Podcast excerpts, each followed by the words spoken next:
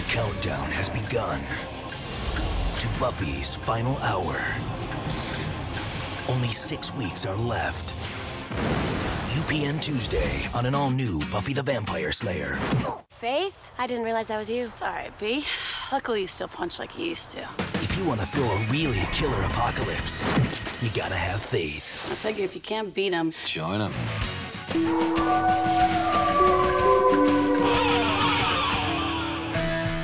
Welcome to Magic for Beginners, also known as If the Apocalypse Comes Beep Me. This is a weekly-ish podcast about Buffy the Vampire Slayer. We take a look at each episode according to its original air date 20 years ago, and this week's episode is Season 7, Episode 18, Dirty Girls.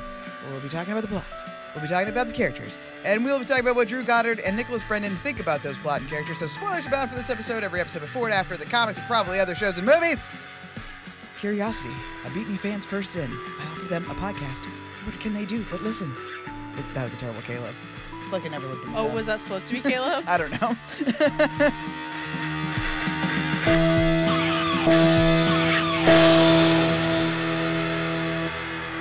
Welcome back. Hello. Hello, everyone. Uh, Uh, my name is Kelly, and I'm here to talk about Buffy with my wonderful co-host, Stacia. Say hello. Hello. And my other co-host, Daniel. Say hello. Yep. Guess I'm back on Beep Me Pod. I who that is such a thing in TVs and movies. It's very very schlock. What? No one does that in real life, right? No one gets out of the guess I'm back and whatever. Ciao. What? I've never know- I've never said it personally. I don't pull up into Portland and say, "Yep, back in Portland." Although I will now this time, okay, but wouldn't you if you saw like the or like a reindeer or something, yeah, or a homeless person. no, if you yeah. saw like that guy with the bagpipe and the Darth Oh, Vader yeah, hat? Yeah, yeah, yeah, yeah, the unicycle guy. That's Yeah. true. And I guess Okay, fair murder enough. is really the thing that brings her back. Yeah. Yeah. Yeah, Still, I don't know. I might. I don't know if I would do it. I don't know. but now I, I, I'm second guessing myself. Hey, that's the podcast. I'm so glad we're back in the groove. Not that we took any time off. Uh, we're here to talk about Dirty Girls, which originally aired on April 15th of the year 2020. Not 2023, 2003. I wrote the wrong date because we're living 20 years in the future. Gosh, dang it. Written by Drew Goddard, 5 5 for him. This is the last one. So that's it. Last was lies my parents told told me. Thanks, Drew. The geek turned writer. Always will be jealous of that forever. Directed by Michael Gershman. 10 of 10 for him. Also the last one. The last one of his was him. It's the last one for him. His last episode was him. By Michael Gershman. Okay, it's your turn, Stacia. Say the plot, please. Seamless transition. Oh my god, I wrote too much. Um, okay. Bringers chase down a helpless girl in the woods. She stumbles across an old road, and luckily, just at that exact moment, a priest in a vintage truck stops to help her. As they drive away, the priest asks if she's fallen in with devil worshippers. The girl, Shannon, we learn, says she just needs to get to Revello Drive. What could that mean? uh, how do these watcherless potentials know where to go? Did the Scoobies take out an ad in the paper or something? Anyways, Caleb, the priest, asks Shannon if the bringers are chasing her because she's a whore, calls her a dirty girl, thus setting up the theme of the episode, and then brands her using an old cigarette lighter. Remember those? Yeah. He then stabs her, whispers a message in her ear, and dumps her out of the truck. Behind them, Willow screeches to a halt and jumps out of a car to help. Behind her, Faith steps forward and says, deadpan, Yep, guess I'm back in Sunnydale. like a totally normal thing to say, apparently.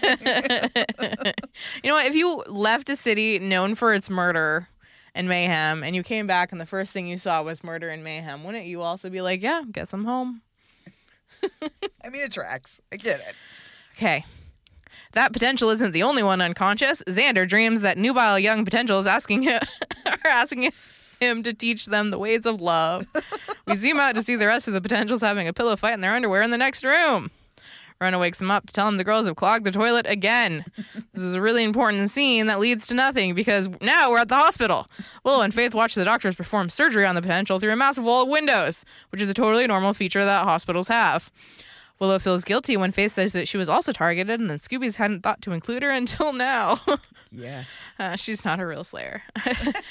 Faith pieces out of the whole hospital scene, even though there are like 85 graveyards in Sunnydale. She picks the same one where Spike is hunting a vampire. A hilarious misunderstanding ensues that leads to Faith fighting Spike until Buffy decks her.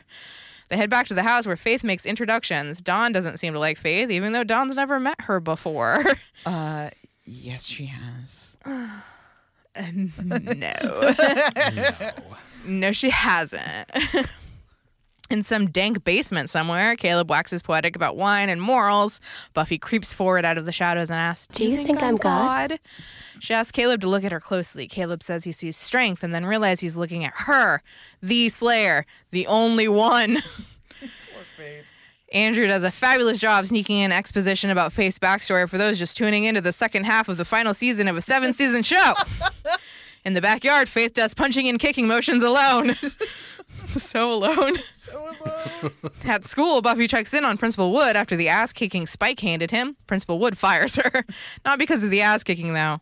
Probably. He entreats her to look at the big picture and reminds her that the mission is what matters. Remember that catchphrase from the last episode? Yeah. Uh-huh. Yeah. Once Faith is done kicking her demons, she heads to the basement for a little alone time, only to find the other, the only other sheep that's blacker than she is.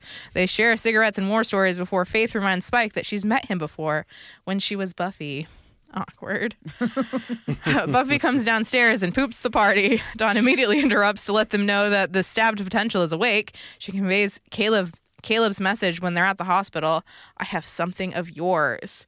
Buffy convenes her war council and gives another rousing speech. She doesn't care what Caleb says he has, but she's ready to throw the Slayer babies into a fight, and an evil priest seems like just the ticket. Giles tries to be the voice of reason and keep her from charging forward recklessly, but his words don't mean much anymore. She brushes him off and tells him to stay home and help the girls who still need a teacher. Ouch. While Buffy and Faith go to scope out the church, which actually it's a old vineyard wine Yeah, it's a basement thing. I think there's a word for that. Anyways, Faith tries to sympathize with Buffy, but she's never been that good at sharing being the Slayer. Back at home, Xander's the one giving the potentials fighting tips since he's the most qualified to do so. Rona questions Buffy's plan, and Xander sticks up for her. While I get a lot of critiques of the gu- while I've got a lot of critiques of the guy, he does remember that she has died twice. that gives him a plus for you for sure. It does that's a plus in my column. Buffy walks in with Faith just in time to hear his speech, and she gets a little teary eyed. Oh, someone does believe in her. Buffy leads the girls back to the old vineyard her and Faith scoped out earlier. She heads inside holding no weapons because that's what you do when you're expecting to fight a big bad. Bringers rush out from the dark corners and attack. Caleb interrupts the fight. Buffy says she heard that he has something of hers. Caleb gestures around him and says, I do now, which seems to throw her off her game. How, if only she could have anticipated this based on all the other advice she received earlier. Caleb slaps her and she goes flying. Spike jumps to her rescue and is thrown into wine barrels that explode. Caleb breaks Rona's arm. Xander's B team joins the fray. Uh, Caleb snaps the neck of an unnamed potential, I don't know who that was, and then stabs the English one. Molly, Sure. Molly, an unnamed potential. No. Buffy punches him a few times. Xander is trying to round up everyone to beat retreat when Caleb grabs him by the scruff of his neck and then pokes his eye out. Ew. Buffy walks among the injured potentials laying in hospital beds. She then walks through her house, observing the lesser injured potentials. Finally, she walks alone down Maple Court. Fade to black. Beautiful. Beautiful. No! Yes. That was a kick in the gut. I mean, I really hope that we see Shannon. She got a name. Does she come back? Does she come back? Shannon, the girl The from first potential that yeah. got stabbed and branded Oh Jesus. with the that message. Willow was crying about when they went to the in the living room. They did a the little powwow. She was crying was she? about yeah. She had Oh, tears. She had tears and puffy eyes, as if she was crying over Shannon because that was one scene right before. one last potential for her to skis on. Uh, exactly. That's what I thought. They're just all so beautiful. Heavy breathing. I mean, that's Xander apparently. yeah, no kidding. Fuck. Kennedy says she's 18. I need somebody who's actually just a child. Oh God. Okay. I want to break the law. this is the first appearance of Caleb, obviously, and the first time we've seen Faith since Who Are You? Isn't that fun? Also another first, kind of. First time we see Faith smoke cigarettes on screen. Doesn't that feel wrong? Don't you look at her and you're like, oh yeah, she smokes, right? Yeah. Like, you, Like a pack I of don't know. I mean, um, I'm not surprised, but also I can't think of a time she would have been smoking. It I seems know. It's weird. shocking that that's true. Like I, Yeah. I'm, I'm trying to think of a time, but it's weird that they're, yeah, that they haven't shown that before. Weird. Yeah, okay. Yeah, just immediately I was like, is that the first when I read it, I was like, is it the first time? Oh yeah, I guess. And they were young, but it's like, I don't know. Well, they were against really young. smoking, right? When they were like a high school show, but now they're an adult show, so maybe they can kind of like, As long as they mention the cancer and like that they're bad boys and bad girls and dirty boys and dirty girls. She picked it up you could do it. in prison. Yeah, for sure. Picked it up in prison, yeah. Yeah. Deterrence. So it's still deterrence. Stop hitting me. We're on the same side. Please, you think I'm stupid? Well, yeah. The scene between Faith and Spike was meant to lead into a possible spin-off featuring the two. To paraphrase Drew hmm. Goddard in the commentary, quote ish, there was talk of a Faith spin-off about this time because this would have been when the networks were planning TV series for the next broadcast season. The idea was to build it around Faith and Spike, so they wanted a scene with the two of them to sort of showcase them and their relationship. Of course, that didn't go through, and as you know, there's been a million ideas for spin-offs over the course of Buffy, and the stars have to align in such a way on all of these things. But Marti actually wrote some great stuff for this scene to sort of show these two off. Uh, and as Drew Goddard said, and as we know because we live in the future, that spinoff never happened. But Spike will go on to become a regular in season five of Angel, and uh, for Faith, however, we won't see her again until season eight of the comics. Uh, at least I'm pretty sure that's the first time she shows up. I don't remember her in After the Fall, but I don't super remember After the Fall. So who knows? You know Paramount, Paramount Studio, Paramount Network production, whatever. Paramount approved the Vulcan reference during Andrew's faith montage. Per Drew Goddard, quote, I just want to say the Star Trek people were great. We thought they were never going to be able to get w- away with this. We called them and they said, yeah, sure, do whatever you want. So, word to the wise, if you guys ever want to, you know, rip off Star Trek, just call them and ask them. They'll be totally cool with it. They don't care. Nobody was immune to her trail of destruction, not friends, not family, not even the most pacifist and logical of races.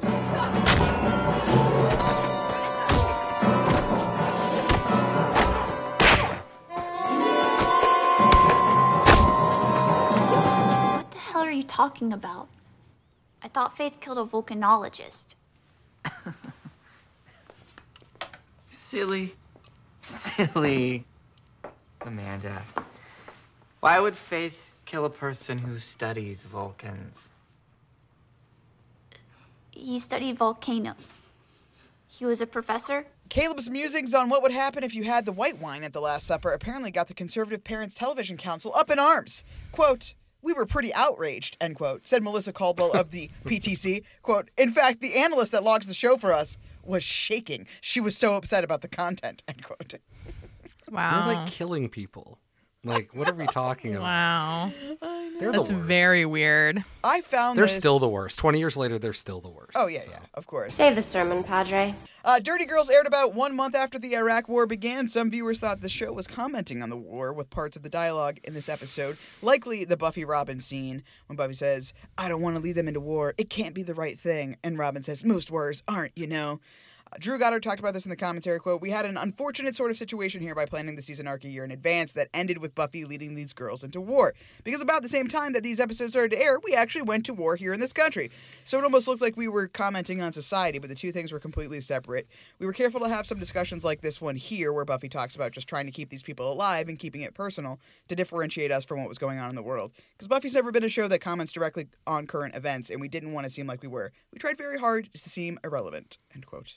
That was it for my fun facts. Thank you. They were very fun. I just wanted to see how long you, like, we could go without anyone talking. uh, Stacia, please tell me what you thought about this uh, this episode. That'd be great. Oh wait, I lied.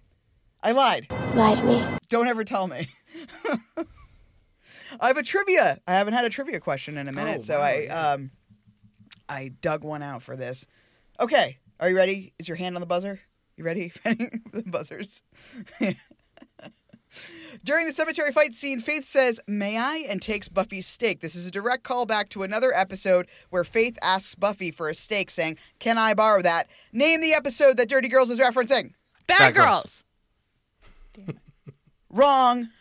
Wrong. Pretty. Uh. Do you have a, a second guess? No. It's Yeah. not surprise my innocence Is is it- gone. It's consequences. And the it's other the one. one. It's the one where Faith kills DMAF, isn't it? That's the stick she uses. No. Mm, the answer is Faith, Hope, and Trick. The very first episode, Faith is introduced. She's fighting in an alley with a vampire from We the should have known. bronze. We should have known. And Buffy's comes out, and then she's like, I can handle this. And then she grabs them. Man. You guys are a hoot and a half. I mean, if I'd had friends like you in high school, I probably still would have dropped out, but I might have been sad about it, you know? Yeah. Anyway, that was a failure. Stacia, tell me, tell me what you thought about this episode. Redeem yourself, please. I was just seeing how long we could go without anyone saying anything. That's the way it's gonna be. I don't. I think I have mixed feelings about this episode. I've never really liked Caleb as a bad guy. I don't really get it, and I still don't get it. But I also kind of like him now which leaves me feeling very confused. um, and I don't remember what I thought when I watched this episode a month ago. So all I know is what I watched today. And I have to say, I was very irritated by just the like, and then this happened, and then this happened, and then this happened of it all. That is kind of how stories go sometimes, though. You know, it's kind of no, like because beat, it was beat. just like we're like jumping between random things. Like we have the scene with Xander and his boner, and like that's irrelevant. Like we didn't need that at all. like why is that here? And now I have to write part of a plot about it. This is just stupid. that gets edited from my mind every time. Like I already forgot again that that happened until you said it right now. And I didn't. He can't get up. He just he'll be there. He can't get up right now. Like Is this a penis metaphor? It's fine. Nothing can defeat the penis. yeah. Well, uh, I understand your feelings and thank you for sharing them. Daniel, what do you think about this episode? it was a, a classic Bad Buffy episode of TV. I don't have a lot of ratings left, so I'm in a weird bind. So I'm just going to talk about it generally. Right away, Faith jump scare. Long, very long intro. Um, Nathan Fillion though was really good. I really enjoyed that. Honestly, um, I thought the same. I thought Caleb was going to be hokey. I found myself really enjoying it. Um, he's ridiculous and he's really powerful, so it's kind of interesting. Like I, I'm interested. I'm actually kind of into it. I don't have any no notes for that, honestly. Um, Buffy reacting to "I have something for yours." That's that's my major note. Um, maybe, maybe one of the dumbest things that's ever happened on the show is that she would sacrifice it all for "I have something of yours," something that means nothing, nothing at all, not even close to anything. And she's like, "We need to go storm a fucking orchard, a brewery, a cellar. We need to go do this. Take this Wine winery out." cellar. Cellar, That's yeah. what they're Well, called. to be fair, Daniel did say that. Did he? I'm sorry. I was panicking and I couldn't hear you. No, it's all right. I figured. Um, yeah, incredibly contrived. Uh, Like the unforced error at the very end of the show is bizarre. I know we need to make her bad so that she gets kicked out and all that kind of shit. Um, but Xander losing his eye was pretty good. You know, the stakes were really low because an unnamed girl died, and obviously Cockney died, and that was good. I was like, oh, okay, so we're just balancing unknown life for a known entity sort of life. But I like that we took out Xander. That was good. So that kind of redeemed a little bit. Um, and everything with andrew that did redeem it massively. And if i was if i had a full 137 numbers to rank it on that would bump it up an easy 40 50 points. I thought that was fantastic. Great use of old footage. Went on Yeah. very long but it was so entertaining and fun. And just all of that in the kitchen staring out at her doing her things all alone. Um, you know the, the the girl the chinese girl like just didn't know what's going on that was very funny Some all of it was great gymnastics in the backyard. exactly. Fantastic. So all that was really great, but overall, a really bad start to an episode. And this is we're five episodes left. Terrible. Mm-hmm. I thought you weren't supposed to be doing this anymore. Making up stories. I'm not. When you were talking, I think I realized the reason why it feels like this thing happened, then this thing happened, then this other thing happened is because there seems to be like no motivation. Like there's no reason for Buffy to want to run into that cellar. And she's saying, like, I don't want to wait around anymore. That's not what we do. And I was like, isn't it though? Like every other season, even when you know where the big bad is, you're not like running down into the you know, underground church to fight the master or going into Glory's mansion. You're not doing those things. You're waiting until the actual end battle. And so to do that with absolutely no understanding, don't even know what Caleb looks like, with a bunch of untested people who are going to die, that's just like it's I think this is a turning point where you start being like I am not behind Buffy anymore. Like you are questioning what she's doing, which is frustrating because I don't want to be. Yeah. And they want us to. and I think it's just to redeem Giles yeah. too, which I'm a anti, anti that. Boo. Don't like that. yeah. Well, so clearly you guys are on the side of it was a dumb decision to go. Boo. I guess did you like it? No, no, no, no. I, I just, I, I think she, tr- her one and only argument seemed to be, what if that that was compelling to me was like, what if it's another girl, and like Yeah. where it's like a hostage situation. Like, okay, is that still worth leveraging everyone else's lives? I don't know about that, but so clearly you would are both on team. This is a stupid idea. We should not go. This is an obvious trap. Uh, it seems like an obvious trap because you don't actually know what he has. You don't know what he looks like. You don't know what his powers are or what he wants or how he's aligned with the 1st Um, it all just seems really weird. And then I feel like Giles made the best point, which was like he could just have your stapler. Like, you know, it could be something really stupid you don't care about. So if it is a girl, I mean, yeah, that sucks for her, but like, is it better to lose four girls because you're trying to save one than to just let that one go? And she's Yeah, the don't weaker girl that you've already dunked on. I'll only take the ones that we're paying, the ones with speaking lines. We're not going to take the randos. So why would you sacrifice the speaking ones for the randos? And that doesn't make any sense to me. And also, Willow is trailing this person at the beginning of this episode and Mm-hmm. presumably just barely missed getting her. How the f- again, how the fuck does she know that this child is running through the woods? How is this happening? Because if we if we're now getting better and we're starting to like do sonar or or something where we, we can tell where people are, why don't we do more of of that? Then you would know if there is a potential inside of that cellar or if it's just a pile of bullshit. Oh, yeah. And more than likely it would be. Or a stapler. Or a stapler, exactly. So speaking of Willow, do you think it was stupid or Daniel? So you, you, I think think you make a good point about the like. Why did you only take the girls with speaking lines? However, I think maybe the calculation for her was they're the stronger ones. I think she might have even said that. They're the Yeah, the she ones said that we'll just take the ones who have been here the Right, longest. but why not take Willow? And I mean, her de- her defense is because we need someone to protect the weaker ones here. But I don't know, Daniel. What do you think? You, you're going up against something who's potentially crazy strong. Don't you want Willow there? I mean, Do you I know put that he's crazy there. strong?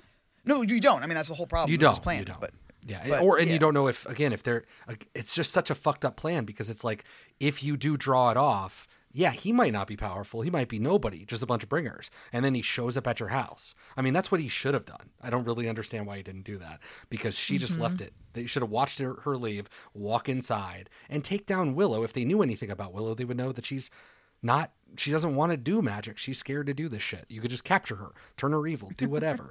Uh, it's it's uh, criminal to not take her along although i understand splitting it all up.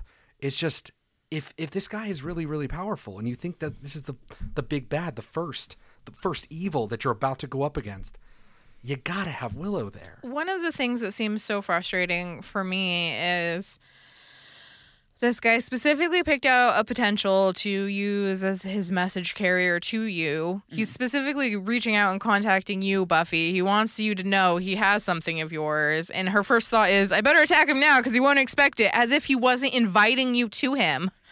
And then when you know that he's inviting you to him, why would you be like, yes, I should go into that dank wine cellar where I don't know what's in there and what traps are set for me versus trying to lure him out into some place where you'd have an advantage?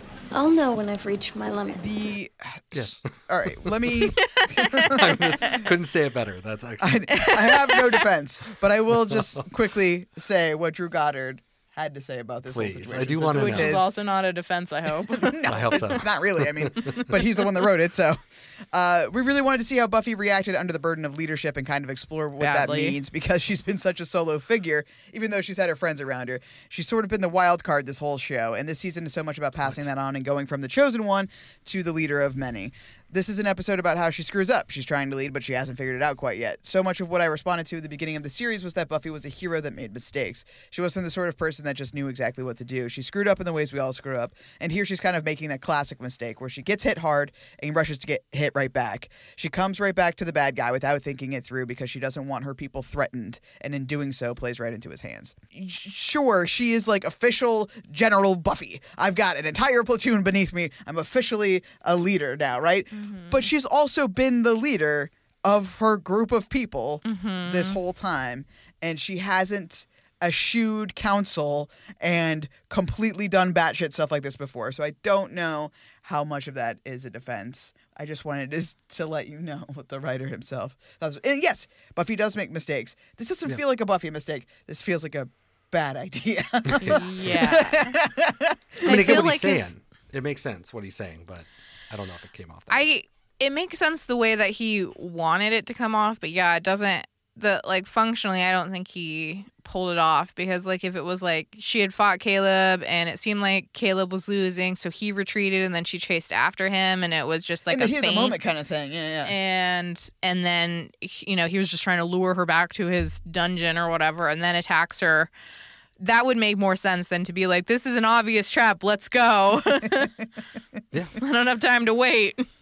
So yeah, you could see this with like Glory or like a you know a big bad that we follow throughout, who kind of comes and goes, and you could have a either actually be Glory, and then we do a fight like this, or it's uh, somebody pretending to be Glory, and it's her that's hoodwinked into whatever. I mean, we've done versions of this before, but this just Oh, yeah, seems yeah. like such a huge mistake, and obviously it sucks because she has this the platoons underneath of her, right, and so she's really like all those people could have died under her watch, which maybe she would have done this on her own with with the Scoobies. Like, yeah, maybe she's done reckless shit before, but it feels even more so just because you have all these other people, which makes it dumber. Well, I think usually when she does reckless shit, she does it by herself, and then her friends like Yeah. choose to join in or show up and try to save her. Whereas this time she's ordering people to do reckless shit. That's true. That's true. Well, in Xander's little speech, she's like, "Don't doubt her. She definitely has your best interests in mind. Don't you can't you can't doubt her." Bootlicker, bootlicker. Yeah, it's bad. It's bad though. So I want to know, Daniel. Okay, do you think that Buffy understood that some of the girls would die, but decided that was like a necessary casualty because retrieving the mystery thing was worth it, or did Buffy really not think the odds were going to be stacked so hard against her? Like she thought this, we were going to have this, no problem. We're going to walk in, blow shit up, not going to be an issue. Yeah. I mean, kind of fuck upedly. I think that she actually thought people would die. I mean, I think that thing with with um uh, with dude uh, Robin Wood, you know, sort of like stuck into her brain, like just saying that like these people aren't tough or they, they need to be tough. They need to get yeah, all of that stuff exactly. So it's like they either are going to be ready or they're not. I mean, I still fundamentally don't agree with the entire premise that these teenage girls could in any way be ready without the Slayer strength. Like all of that still does not track for me. But theoretically, by the rules of this show, yeah, at some point you have to test them. That goes back to Showtime. That goes back to things we've already seen. So on that level, we are doing like logical progressions of the show, but it seems so chaotic, and I'll never get over them not being the Slayers. I don't know what they're training for. They're teenage girls. Yeah. I mean, we do see earlier, and I think this was like a functional, good exercise for them was to trap them in a crypt with a vampire and Right, have yeah, them yeah, slay yeah. the vampire. Kind of Uh, yeah. And so then the next step is to walk into a completely unknown environment to fight an unknown enemy with unknown enemy backups and just like see how it goes because that doesn't seem like a good decision even for like seasoned fighters. Totally. And the crypt is like, there's only so many things. Uh, we're bantering before, so you guys can get a good scope. I know with the scope, so we're good. Never been to this winery before. They, they, they're barely, old enough to drink. Those girls can't drink. They walked in and said, Where are we? What is this stuff? They don't even know what alcohol is. This is tough. So you're asking them to what? Know the layout of a, of a fucking cellar in a winery? No. They don't know. They won't know until they turn 21. Like we all. I know that wineries inside and out. Every winery got like, oh, I already know the schematics. That's why don't need to go Caleb down there. feels comfortable. Xander was fine. They were fine. That's why she was fine Oh, to do it. She's like, I know what it looks like in there. But the kids, they don't know. Father. Call me Caleb. Everyone's nobody's daddy. They did go down there under the guise of recon, right? Like it did seem like they were supposed to be a scouting party, but it immediately was like, bring them in, bring them in. You bring them in. Who? Uh, That's what Buffy kind They of said made recon. it seem like. You said recon. You're like cool monster fighter. We, we want to go figure it because they didn't even know where to go, so they just went to the woods and followed a bringer until something happened. Uh, in my head, I thought they were going to do that part, part A of the plan, and then go home and regroup and figure it out. I mean, that's what they did. That's what Buffy Faith and and- Faith Faith went did, yeah. and they found the vineyard, and then they went back and got the girls and went back to the vineyard. Oh, okay. I mean, I guess it doesn't matter because it ended up the same. But I was just like, Well, and then it was weird because they walked down into the empty cellar, and Buffy's like, "They're here somewhere," and I'm like, "Are you sure though? Like, do you know that? Uh, you did two minutes of research." Uh, Oh, another that's point about this decision. So Giles' last episode, um, I know we're we're on the outs with Giles, but part of his let's distract Buffy until Wood can kill Spike plan was you know while he was nagging Buffy like you're not ready to be a general, blah blah blah. I, which I think most of was true while he was saying that to her because he's like, you're gonna have to make the hard choices.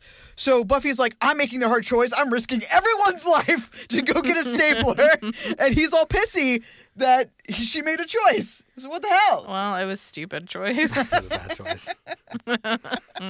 Could be a stapler. like, why am I here? I miss my horse. Again, this is like good plot stuff, like daddy issue stuff, where oh my god, Dad's right about something. Oh, I was rebelling, and then I have to, you know, we have to come to terms with it. Are they going to pay this off in the next four episodes? I just don't know. I hope so. I hope that this matters and means something, but this sucks. This is something that I think you do earlier. I don't know about the end of a whole series where we need to do this. Yeah. I don't. It- like it it is- It's not really working for me. we did this in a much less dramatic way with like I mean I, I guess we did it in season two a little bit too, where Buffy's kind of on the outs, right? Because Buffy's like, I am the one that has to go deal with Angel. He's just captured everyone, Right. so I have to go lone wolf my shit. Um, and then in season four with the Yoko factor, right, everyone splits up because they're all doing their little infighting, but it's not as dire as this. It's just like, Right. you know, we're having a little fight. Buffy, you can't go back alone. You'll never train with me anymore. He's going to kick your ass. Giles. So that those worked. Those felt fine because it Yeah, wasn't something so big but we're clearly just doing this to split her off of the group in the 11th hour like 11th in the last season of the show. After a run of six solid episodes where nothing fucking happened Amen. i feel like we could have done this sooner. We're in different orders. I mean that's kind of been my my rallying cry throughout this whole thing is like season seven could have been paced better we could have had more things happen but It could also be the reason know, why. Giles leaves because he's pissed and he's like, "You're making the wrong choice." And then he this happens in like episode seven, and then he Oh, yeah. leaves, and then he doesn't come back until Buffy like apologizes or something, and she gets into the hole and has to get out. But instead, Yeah. we're doing it all way at the end, and we're just gonna do a quick little like. Oh, Giles, I really learned my lesson here. Thanks for being my dad and sticking around. He's like, cool. Thanks a lot, man. I, I, you're just a bad kid sometimes, but you know what? As a dad, I love you, and I'm gonna stick it through. You know, and it, that's really all it's gonna be. And it's like, great, good. Like, we all I learned something here. I don't really remember. I just remember spiking her in the bed. That's kind of the only thing I remember. We'll see. We'll see. S E X. Sex. All right, so Caleb is crazy fucking strong, and we're gonna learn Mm. Probably in the next episode that the first has imbued him with superhuman powers, which theoretically means that the first would have had to this ability this whole time and never did anything with it until now. Why wait till now, Stacia? Tell me why the first has waited till now to make a superhuman. Because the first is the worst villain ever created. So bum. I mean, so that's- dumb. That's a pretty good uh, answer. Uh, Daniel, do you concur? It's a pilot of a of a of a of a six episode season um, idea that that Buffy, an iconic show, is using as their final season uh, as a storyline. It's really really bad. I mean, it's such a dumb premise for a for a bad guy. Um, and they just really do it poorly. I mean, that, there's no other way to put it. I mean, they do bring up the power talk. That was cool. So kudos to you guys for remembering that you talked Staying about on message. a million years ago in actually good episodes of TV, and now we're just, oof, what's happened? So, while we're on the subject of the first being stupid, why does Caleb let them run away? He has the absolute upper hand. He fucking gouges Xander's eye out and kills two of them. Five episodes left. Yeah. It's not time yet. Why? Because we have five more episodes to fill. I mean, Yeah. I know that's the real reason. And he got lightly, you know, sort of scratched by Buffy. I mean, like I liked Buffy coming back after getting Gently knocked out. caressed. but yeah, just kind of a little. But he was fine, and you could see somebody being diabolical again. I would kind of chalk it up to Caleb. Just that's this, his personality. So he's like, I like the the the, the game, the pageantry that we're going through. At least that's kind of how I feel about it. So. I'm cool with him not doing it. I think it actually kind of works for him. But it's bad guy 101 stuff, and it's like, yeah, it's a TV show. That sucks. Yeah. Because yeah, you'd run after and just break her neck and be done.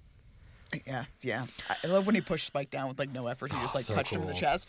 he falls down. So cool. It's like, anyway. This, thinking about it, Caleb is, I think, a frustrating bad guy. And the reason why I've never liked him in the past is because it feels like we're trying to jam in a bunch of, um, backstory for him in this episode. Like we see that girl that he killed. He talks about wanting to see the one he gave singing lessons to, and like you know that he's a serial killer who's got this like weird desire to kill women for just existing.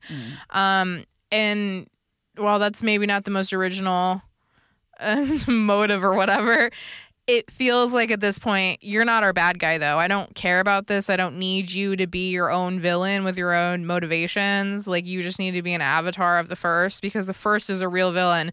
But the issue is we don't actually know what the first motivation is except for because I'm evil. I'm the essence of evil. Um so like if this if Caleb had been the big bad for this season and we'd seen him as some sort of traveling preacher going around and murdering people and Buffy's trying to figure out what's going on, that would have been so much more compelling than getting this where it's like why do you care about the first like he worships it as some sort of like pseudo god like okay whatever like what's your deal with the slayer why do you care about her there's no reason for any of this yeah She didn't know the good news. The glory that was coming. That'd be you. For the kingdom, the power, and the glory are yours. Now and forever. You show up, they'll get in line. Because they followed her. And all they have to do is take one more step. And I'll kill them all. See? I told you it had a happy ending. like i could see you being cool on one hand and i like i've always liked the whole like twisting religion because it seems like it's such a fine line between like good and evil sometimes but i don't care about you caleb. It's too late for me to care about you and you're only going to be in like one or two more episodes anyways. Like you in the end are like a non-entity. I mean, yeah, having a having a itinerant preacher who's like kills people and then repents. Yeah, tries to repent. I mean, it's been done before. It's not brand new.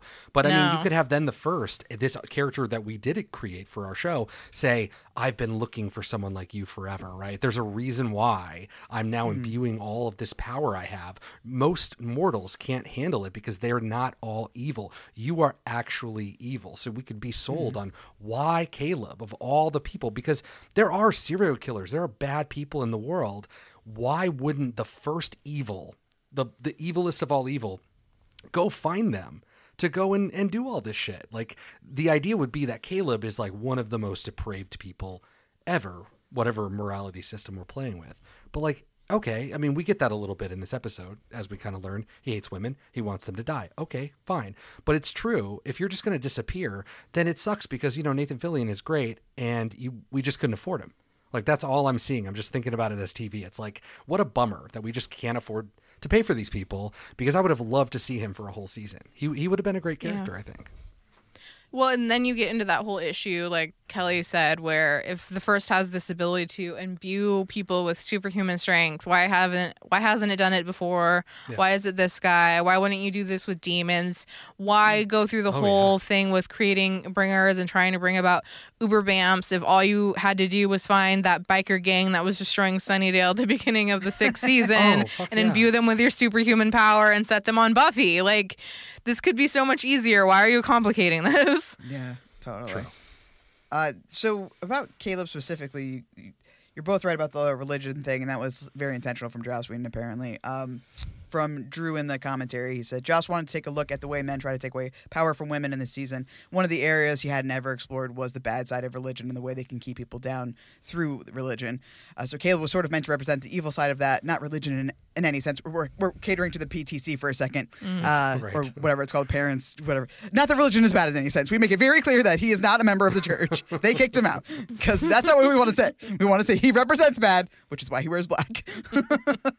This girl's bleeding badly. We have to get her to the hospital. Yep. Guess I'm back in Sunnydale. but I think you both have written the season much better. We would open with Caleb just killing people, like traveling around, and and then eventually you can even long play that. Like the first would come to him. We could even get some nice exposition of like. I didn't appear to you because I couldn't because this girl had to break the whatever. I mean, you know, in a good way, in Yeah. a good writery way. But that would, you know, so we get to a satisfying answer to why this hasn't happened sooner, Yeah. and like why this person specifically was chosen and how scary they are to begin with. And Yeah.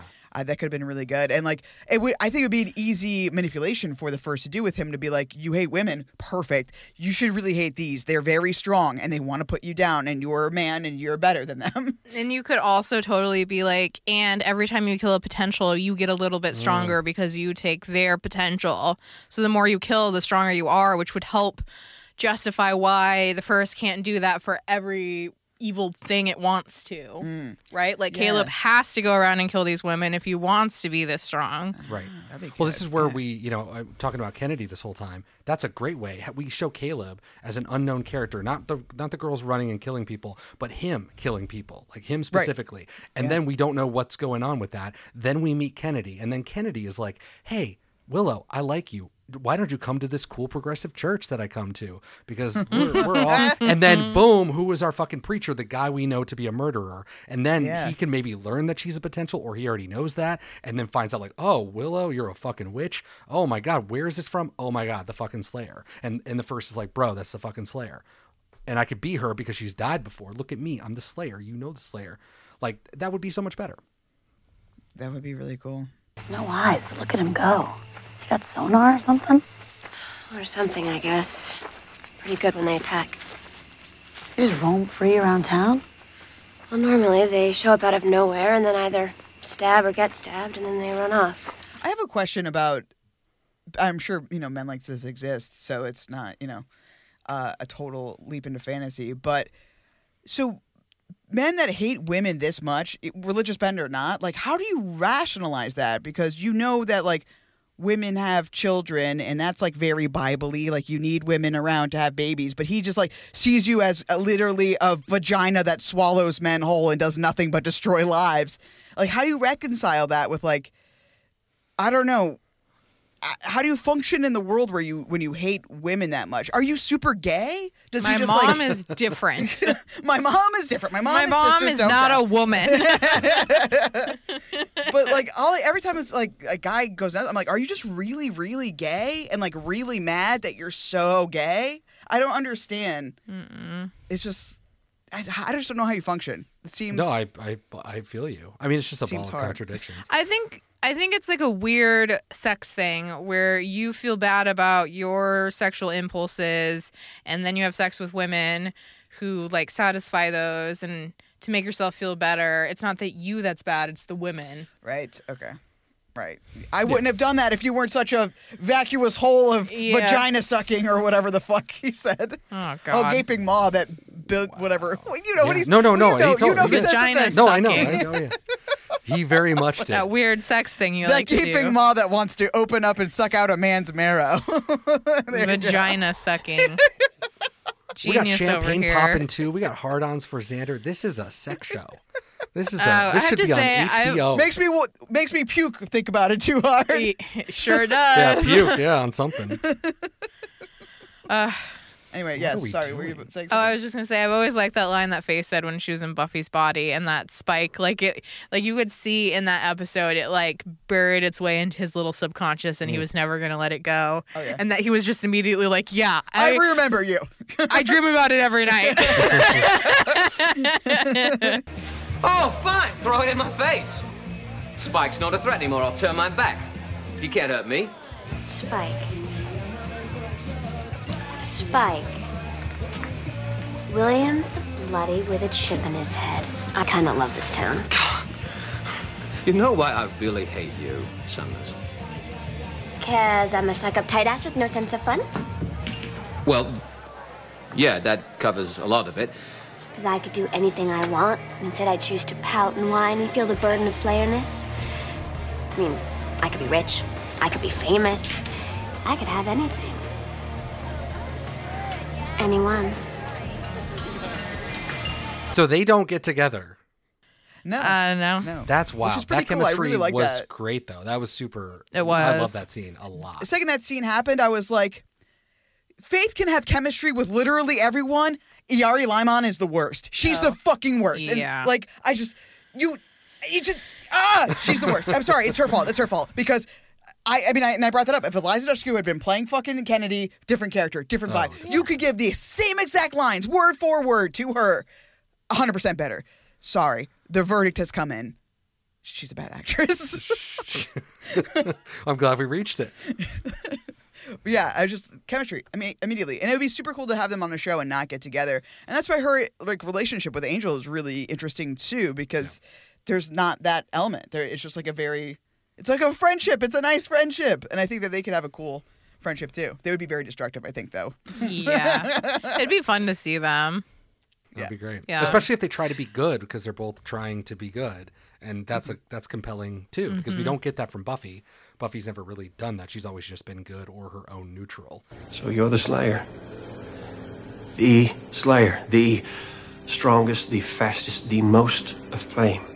With that most precious invention of all mankind. The notion of goodness. Slayer must indeed be powerful. Drew Goddard and, and Nicholas Brendon are talking, obviously, right?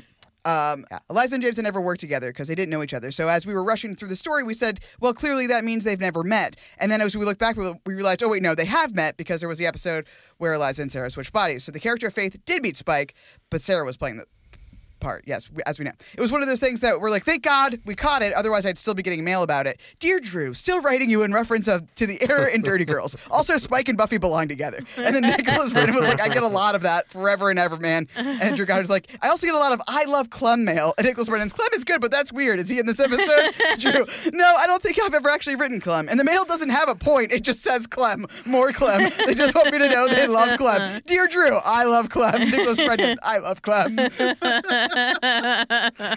Amazing. See, I, was, I was feeling We it. all Through the love room. Clem. I love this mail So- too. Getting mail, very good. Love Let's it. do that. Let's have Clem and Evil Anonymous go Oh. classic EA. Willow could go too. yeah, you could. that's how you get the crossovers there. That's excellent. Dear Buffy, hmm, I'm still trying to decide the best way to send my regards. Why don't you rip her lungs out? It might make an impression. Lacks poetry. Doesn't have to.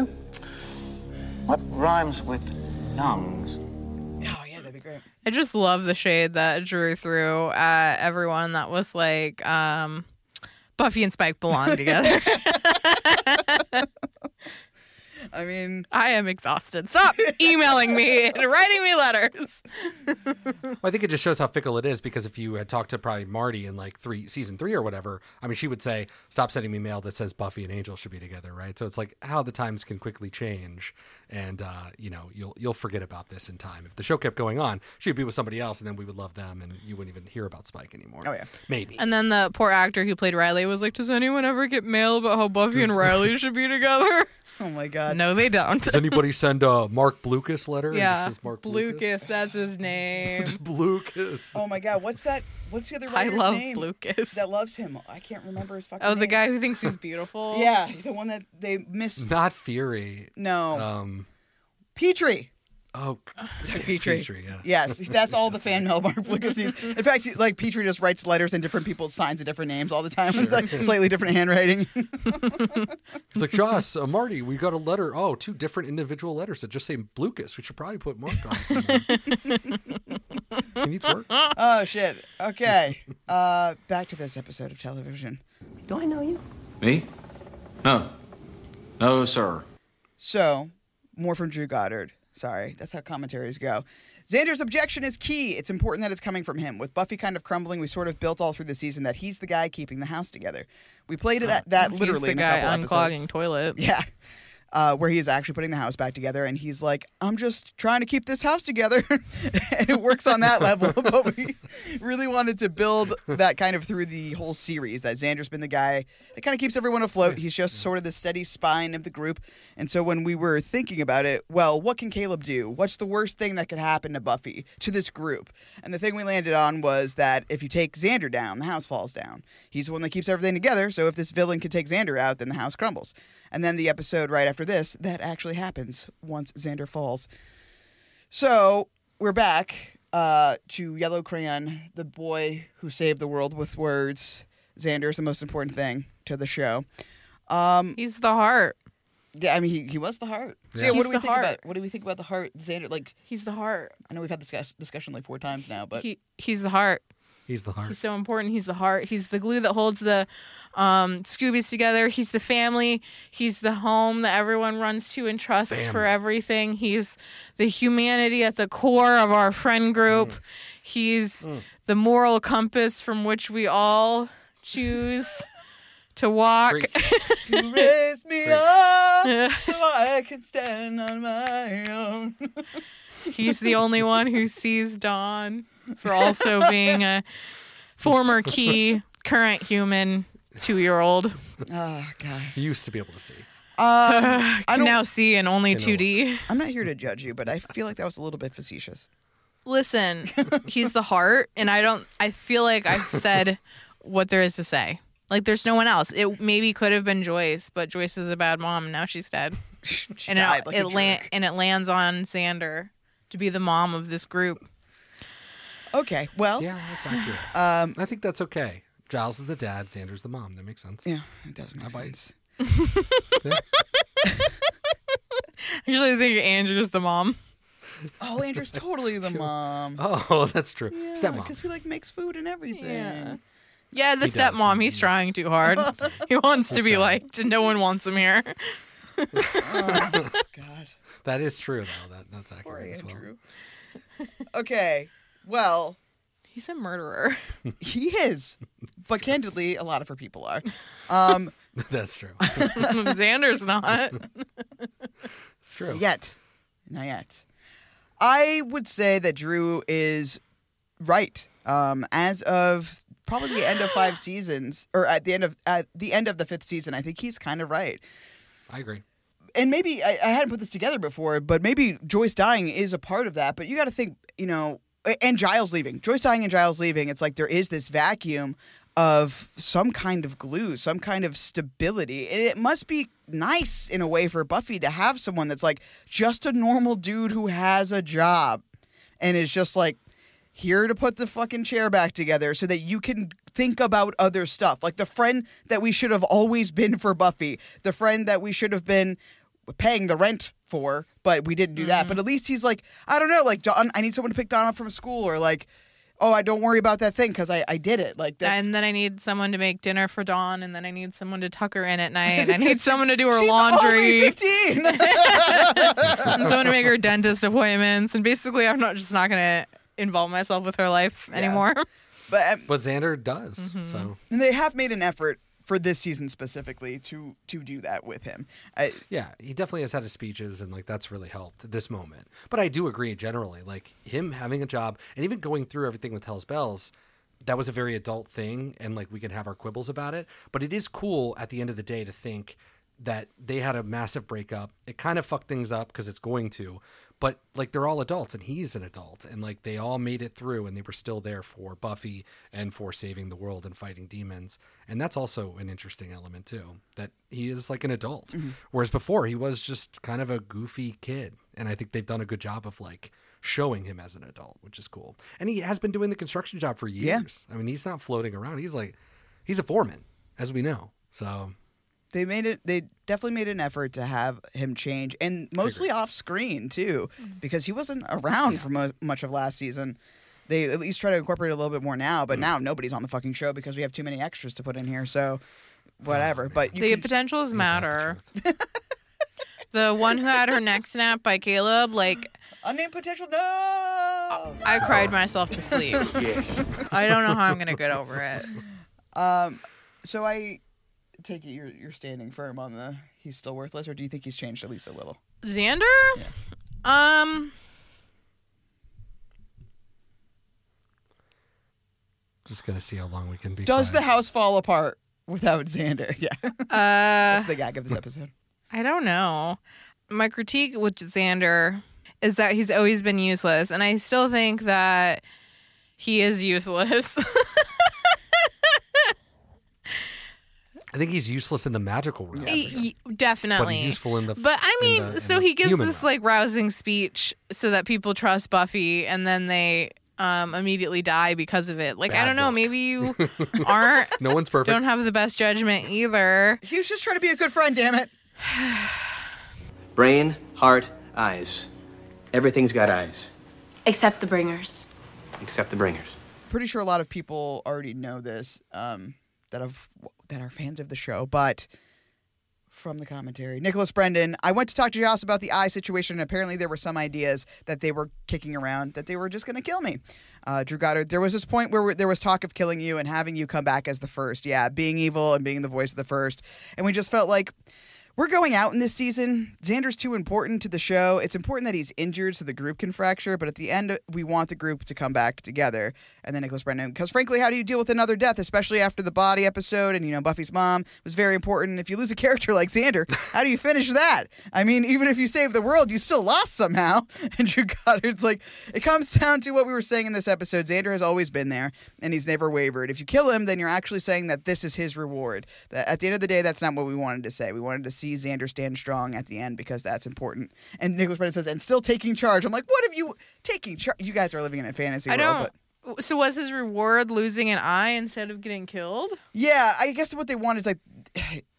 The group should be able, our core four, our Scoobies, our best friends, should be able to still be there at the end because it mm-hmm. does feel like, is it a win? Is it a win? It's good that you saved the world, but you lost your friends in the process. But I would say that the show is supposed to be like the world is bigger than you for the greater good. If you lose one along the way, shit happens. I don't know. And his would be so good if he was the bad guy and you had to deal with him. That'd be fucking. yeah, you like that? So do you think they should have killed him? Just done it? I do. Yeah. It would still be cool if Xander, as long as Xander had like something to say before he was to essentially disappear from the earth, right? Because you would still want him to be himself, right? He would be evil, but he would still be enough Xander to be able to comment on the lives that he had led. You know what I mean? So that could be really interesting, but you would have to make it so when he left for good, we got a good catharsis. And I don't know how much I trust them to write something like that, but I like the idea of it. Killing him would be a would have been a really cool thing Yeah. for the show. I I see where it would be hard to do it so close to the end, but that's your own fucking fault too. like, That's your own that could have happened episodes ago. Just saying. But Willow went evil with five episodes left too. I mean, I wouldn't say that was a rousing, rousing success, but we we were good with that. I was, good But that's different than dying. I like twisting to evil, and even you know, with him being Sure, dead, it wouldn't actually be him being evil. It would just be the first using him like the, it's used everything else. Well, that's where you would have to fight against it, and they would have to go find the girls, right? The ladies who live out in the woods that do all the stuff or whatever. they would be able to tap into the shadow realm, and then they would find Xander, and Xander would say, "I'm here, guys. I have two eyes. I'm good." and then they're like, "Yes, Xander's still here," but he's like, "Well, once you kill me, but you have to do it, I'll disappear. But I'll, you'll have like 30 minutes, you know, with commercials to say goodbye to me." And then they And do it'll that. feel really good. and then we have like we have a hologram of him looking over with them as they're looking down at the Hellmouth. So we have the same shot, but we have hologram Xander. That's good. That's good stuff. sold. Uh, Stacia, should we have killed Xander? Um, I like the idea. Not just because I like I dislike Xander. I think we could have killed Willow or someone too. Um, I like the idea for two points. One is I think that it would help actually drive home the point that this is a real scary situation. Anyone is at risk. Buffy is actually at risk because you never actually feel like that with the four of them. You're never like, oh no, like Agreed. my friends are gonna die, and so it would make this time different than all the other ones, you know. Yeah. And Oh, um, the other thing is, I've always been a fan of stories where it's like the bigger the thing you have to accomplish, the bigger the sacrifice needs to be. So, for the biggest apocalypse of the greatest evil that's ever existed, it makes sense that one of them would end up dying. Like, and that's a price that you have to pay to save everyone else. And like Kelly said, it seems like the show has always been about, you know, kind of doing um what you need to do for the greater good. Like you know buffy killed herself to save her sister and the world. And if xander needs to die so that the apocalypse is stopped then that feels like a worthwhile thing like what does he what does he have going for him that he needs to be here for and what they've been building towards this season harder than ever. The the whole making Buffy a general, making the the tough choices. I know it wouldn't be her choice to have Xander die, but it still is a, pr- price of the same mm-hmm. kind. Right? Like you have to be ready. She's been saying, "I'm ready for people to die. I know they will," and you know, she wasn't talking or thinking about Xander in that moment, but I mean, it's this interesting um, idea where Buffy came to terms with the fact that she's going to die doing this a really long time ago. Like, Yeah. we see that happen at the end of the first season, which is why I think that is so good in Prophecy Girl when he, she's like crying to Giles saying, like, I'm 16, I don't want to die, you know? And then she does it anyways because she like comes to terms with what it means to be the chosen one. And, you know, this season with one of her f- actual friends dying, I think it would be like another coming to terms with what being the chosen one means. Like sometimes it's not just that you die, but it's that your friends die and you can't do anything to stop it. Yeah. And I think that could have been really powerful if they spun it the right way. Well, and even even them saying to her, like, because she would is always trying to protect them, but it would be really great to have Xander say, "I I'm more than prepared to die. I've been prepared to die with you Mm. since season two, you know, or whatever." And it's like, and that could be a, a Mhm. moment for Buffy because in the seriousness, especially right now, that would be the moment you would actually be listening because they've told her over and over that we're fucking here for you, and she does rely on them uh, subconsciously and sometimes straight up, you know, Willow, bring me back from this dimension. Bye. You know, she does that kind of shit all the time. She knows that they have her back. But I think it's true that she doesn't really know that they would definitely die for her in a heartbeat and be happy about it. Yeah. And I think that would be a really cool thing to explore to have her be like, don't worry, Buffy. I'm here no matter what. I don't know. That would be pretty Yeah. baller for any of them to say. Like- It'd be really cool. I, I think Spike might have, or like, Yeah. has implied that the most of anyone. Like, yeah, I'm ready to go. But he's Yeah. harder because he is Throw me on a picket you know? It's like, oh, Yeah. it's, and Yeah. Anya too. It kind of gets like Anya. It's emotional. You know, selfless is amazing. Her dying is definitely sad. Nobody wants this stuff. It, it's a bummer, but it does sting less because they're already dead Mm-hmm. and they've lived for thousands of years, and that's just the way it is. So Well, and Anya dying is kind of part of the issue of this too. She dies in the last 20 minutes of the entire show, and you have zero time to deal with that, and that yeah. sucks. It always felt really cheap to me. yeah, because they were too afraid to pull the trigger Yes. here, and Yes. that's a bummer. That Anya's Because collateral damage. They couldn't just kill off all the unnamed potentials and then be like, "Phew, glad we guys like we made it out okay." Everyone got on the bus. but Angel doesn't make. That's why Angel's a better show, if you will, because it it, it wasn't Mhm. afraid. It killed Wesley. It did the hard things that it had to Mm. do. I mean, Wesley not being there for the very end. That's a bold choice. It's a choice. You Yeah. didn't have to do that. You had one episode, two episodes left, and you know, I I hope that they saw this and were like. Yeah, they should have done something more. I mean, even here, even if you're not going to kill Xander, why unnamed and Cockney girl? Kill Kennedy. Like, have somebody Mm-hmm. have some emotion to a character. You're trying to sell Kennedy, kill her. Then what is Willow You're do? fucking right. They killed Cordelia and Wesley and, And Cordelia. Fred And Fred. in the last season of that show. they killed all and of Fred them. got to come back. Angel and Gunn and um Spike. Is it Spike at the very end? Like at the very, very Yeah, end when they're standing there Yeah, and yeah, you just like you know all hope is lost, but like they're gonna go down fighting. Right. So like the implication is everyone dies. Yeah. But yeah, Absolutely. before that, they're just like even even though we know that's where we're going towards, like I'm sure that's the writer's like end goal. They're still like we're gonna do these emotional gut punches as we go. well, they, they- he wrote. I mean, uh, well, we talked about this in episode one. He wrote to the end. He already knew he had the shot of them Mhm. looking into the crater. So I, I do understand. Yeah. But those are two very disparate like shots. You're looking at a shot on a TV show with a crane pulling in. It's a great, beautiful, evocative image. Great job, Joss. Great stuff. You had you could have done a million other things though. It it wasn't that something specifically needed to happen, but unfortunately, it meant that these people needed to live, and that's a bummer because, yeah, I think it Mhm. would have been a gut punch if you killed one of them, any one of them, even Kennedy. Honestly, like, just kill her, please. yeah, please. I mean, let Please. Alyson Hannigan cook. Like, we just we are not using these characters anymore. It's a fucking shame. Yeah. And Nathan Fillion, thank God we have a real actor. Like, at least we're getting some good stuff. Sarah Michelle Gellar is still great. Like, they are still good. But Dawn isn't on the show anymore. Willow's not on the show anymore. I It's fucking horrible. Where is my Buffy? Hashtag Where is my Buffy? It's gonna trend. Hashtag Not my Buffy. Now, do you ever think that maybe they were chasing you because you were home? One last thing about Xander, the hero. Uh, Nicholas Brendon, upon reading that his eye was going to be poked out uh, or g- gushed in, I don't really know what the nomenclature is there. Uh, I knew that it was going to happen. Um, or sorry, I knew that it was going to be the most important moment, at least for me in the show, and maybe of all the shows. I love this guy. I love this guy. Xander having his eye gushed out is the most important moment of every show ever made. So the way he said Is it, that what he it leaves it means? up. Does he mean for Xander in all of the shows, or does he mean in all of the shows th- this thing that happens to Xander is the most important thing? So I don't know if he means in the scope of just Xander as the Listen, character. if this is the you most if you were for Xander. the actor playing Xander, I feel like his brain got infected by the show, and I feel like my brain would also be infected, and I feel like I would out of pocket say this shit all the time, and I think that's why I think that's why he has had a lot of troubles in his life.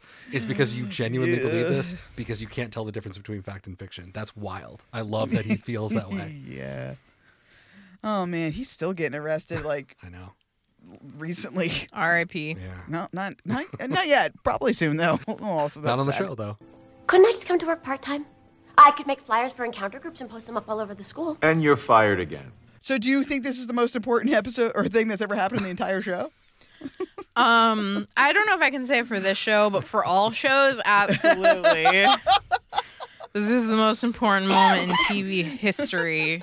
Then and now. I'll say 20 years later, it still Nothing holds has up. stopped it. Who shot will. JR doesn't matter.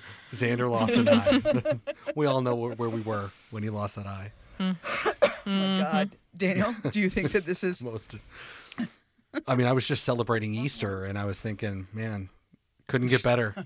And then Xander lost his eye, and I was like, that's Jesus right there. That's that's a oh parable. Oh my.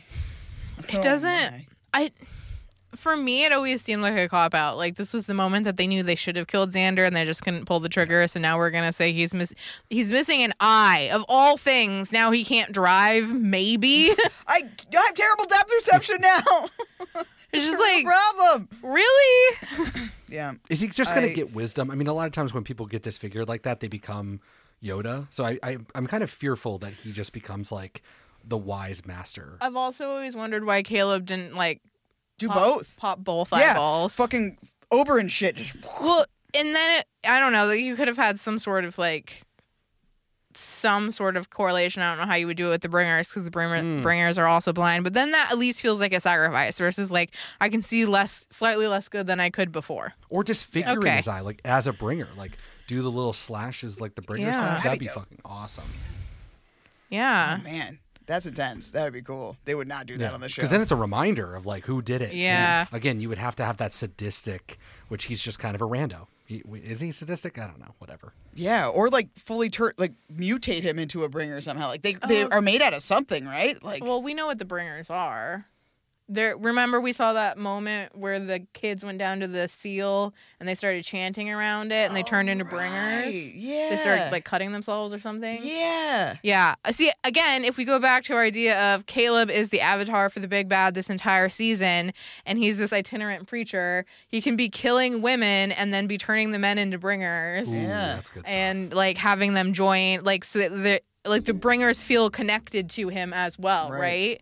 And so it'd be interesting if he tried to do that to Xander and it like didn't work because Xander's like so good and so human or something. He's the but he still it! lose, but he still loses his sight. Like something like that would make it feel less like, oh, we no, we should have killed him, but we just couldn't really. It would also really work because he is like a hardcore misogynist. You would play that up like crazy, and Xander is not. So it's almost like he would also prey Yeah. on Xander because once he got into the the fold, right? Because if he does the Kennedy thing, if that all did happen, and he was just like, "Hey, I'm just the preacher man. We're hanging out here at the house," and he'd be like, "You're the only dude here. Don't you hate all these women?" And he's like, "No, I actually like women. They're fine. They're human beings." He's like, "Oh," and then and then.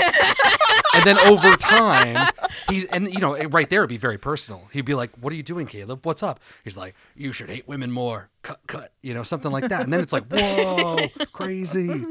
But I mean, that is what a, a crazy misogynist like that would do. It would prey on somebody who doesn't feel that way. That wouldn't understand why he doesn't hate all these women that he's around all the time, especially in a house with a million slayers. So That our would be, so. man. We've rewritten the show Better a couple of times. better I feel like this season specifically. we continue kind making the season better than what So it was. better. We should have been in the writers' room 20 years we ago. just should have been. You have no appreciation of primitive art. Okay, a very, very, very quick round of reasonable or ridiculous because I only wrote two questions because I couldn't think of a third. Okay, reasonable or ridiculous? No one bothered to tell Faith that the potentials were being hunted. It's an obvious one, but I need to know reasonable or ridiculous. I mean, obviously ridiculous to put that in my plot. Yes, I know. You spoiled this one. I'm Daniel. I I I think it's reasonable. I think she's fine. I don't think that she needs to know. She's not our friend. I just like I it's How do you get a bringer into prison? they, they didn't. It was a woman with a with a bringer's knife. oh, was it? I mean, how do you get the knife in there? But but you This know, is a systemic problem that we've talked about for seven years. These two franchises, the Angel and Buffy franchises, have no way of talking to one another. So when this shit happens, don't complain that they don't talk to you. Complain about the whole setup. We should all have group chats, group texts, you know, taking photos of what's going we on. should use those cell phones that Absolutely. we have but don't. Because if you did do that, then it would be a criminal that you didn't tell him. But I mean, we're not friends. So no, it's reasonable. We're not. You're in jail. And there is a barrier of communicating with people in prison. Yeah. They're like, oh, I have to do one extra step. I can't even put my cell phone in my pocket when I leave the house. You think I'm going to call Los Angeles County Municipal, whatever? Yeah. No, no, no. I don't have money for rent. I can't pay for this 65 cent charge. I can't pay rent. Willow said you helped out Angel. Yeah. He says I. Really? Sure. How is he? Better. Had to do this whole magical mind walk with him. You were in Angel's mind? Buffy. Reasonable or ridiculous? Sunnydale is a town where the mayor turned into a gigantic people eating snake, which led to the high school being exploded. A town that was attacked by creatures from another dimension, being a lightning rift in the sky. A town that has a massive number of casualties from Regsy vampires and demons, likely every day. But now, now, now people are leaving the town because of a mini riot at the school? Reasonable or ridiculous? Uh, I'm sorry. It's not Regsy vampires and demons. It's spontaneous neck ruptures or whatever. I don't think Mitch needs his comb right now. I think Mitch needs medical attention. So sorry, yes, yes. Uh, yeah, this didn't make any sense whatsoever. Like, why are people leaving? They don't know that the apocalypse is coming. No, there's no way. Daniel, Oh, uh, reasonable or ridiculous? No, it's completely uh, not not reasonable. the other The one. un- ridiculous. It's ridiculous. It's it's both of them at the same time. it's both the same Okay, time. I have a question. I have a reasonable or ridiculous for you. Oh, lovely. Great. Round Is it it reasonable or ridiculous for Dawn to dislike dislike Faith even though she's never met her before? Uh, it's totally reasonable because, per the canon, the memories of everybody Buffy's ever known or loved is inside of Dawn. Buffy stabbed Faith and put her in a coma. Yep. So But she came over for Christmas before the stabbing. She came over for Christmas during Amends. Remember Buffy's tiny, terrible bangs? I can smell the sunrise long. I oh, no, I definitely remember. Dawn was at that table with Joyce and Buffy Yeah, okay. and Faith. Okay, she was.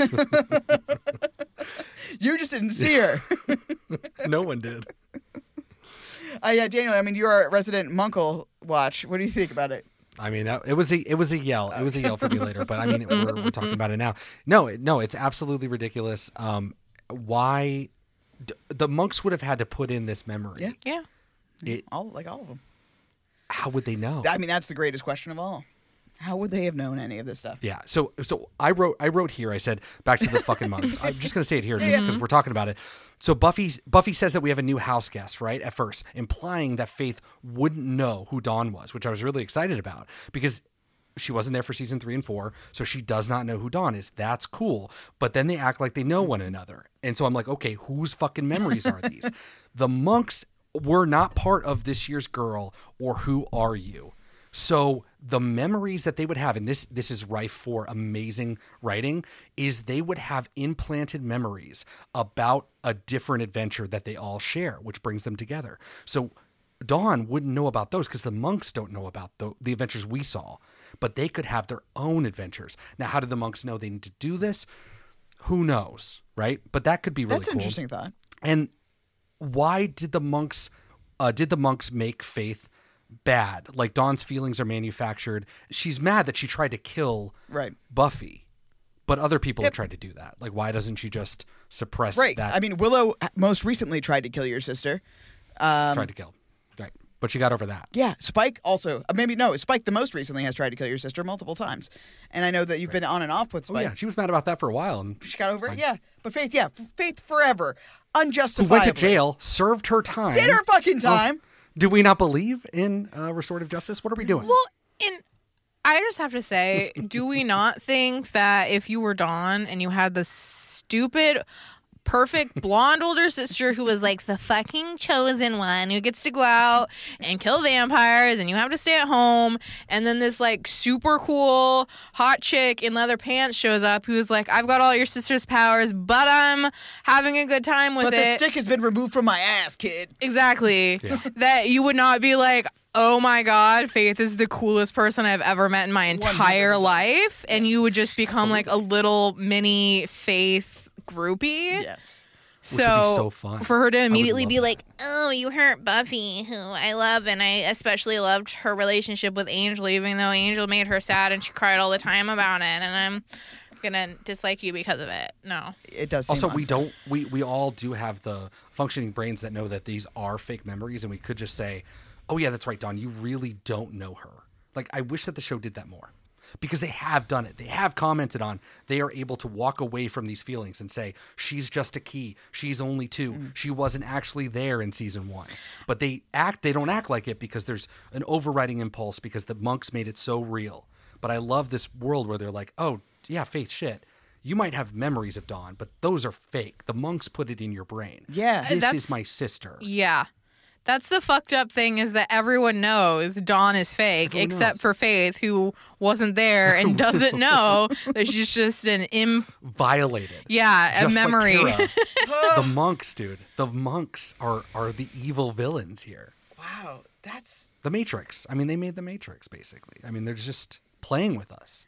Do they tell Faith? Is that something you bring up immediately? Like, and is there a moment off screen with Xander or Xander with Angel and Faith where they're like, you remember, like Buffy has a sister, right? Yeah. Isn't that weird?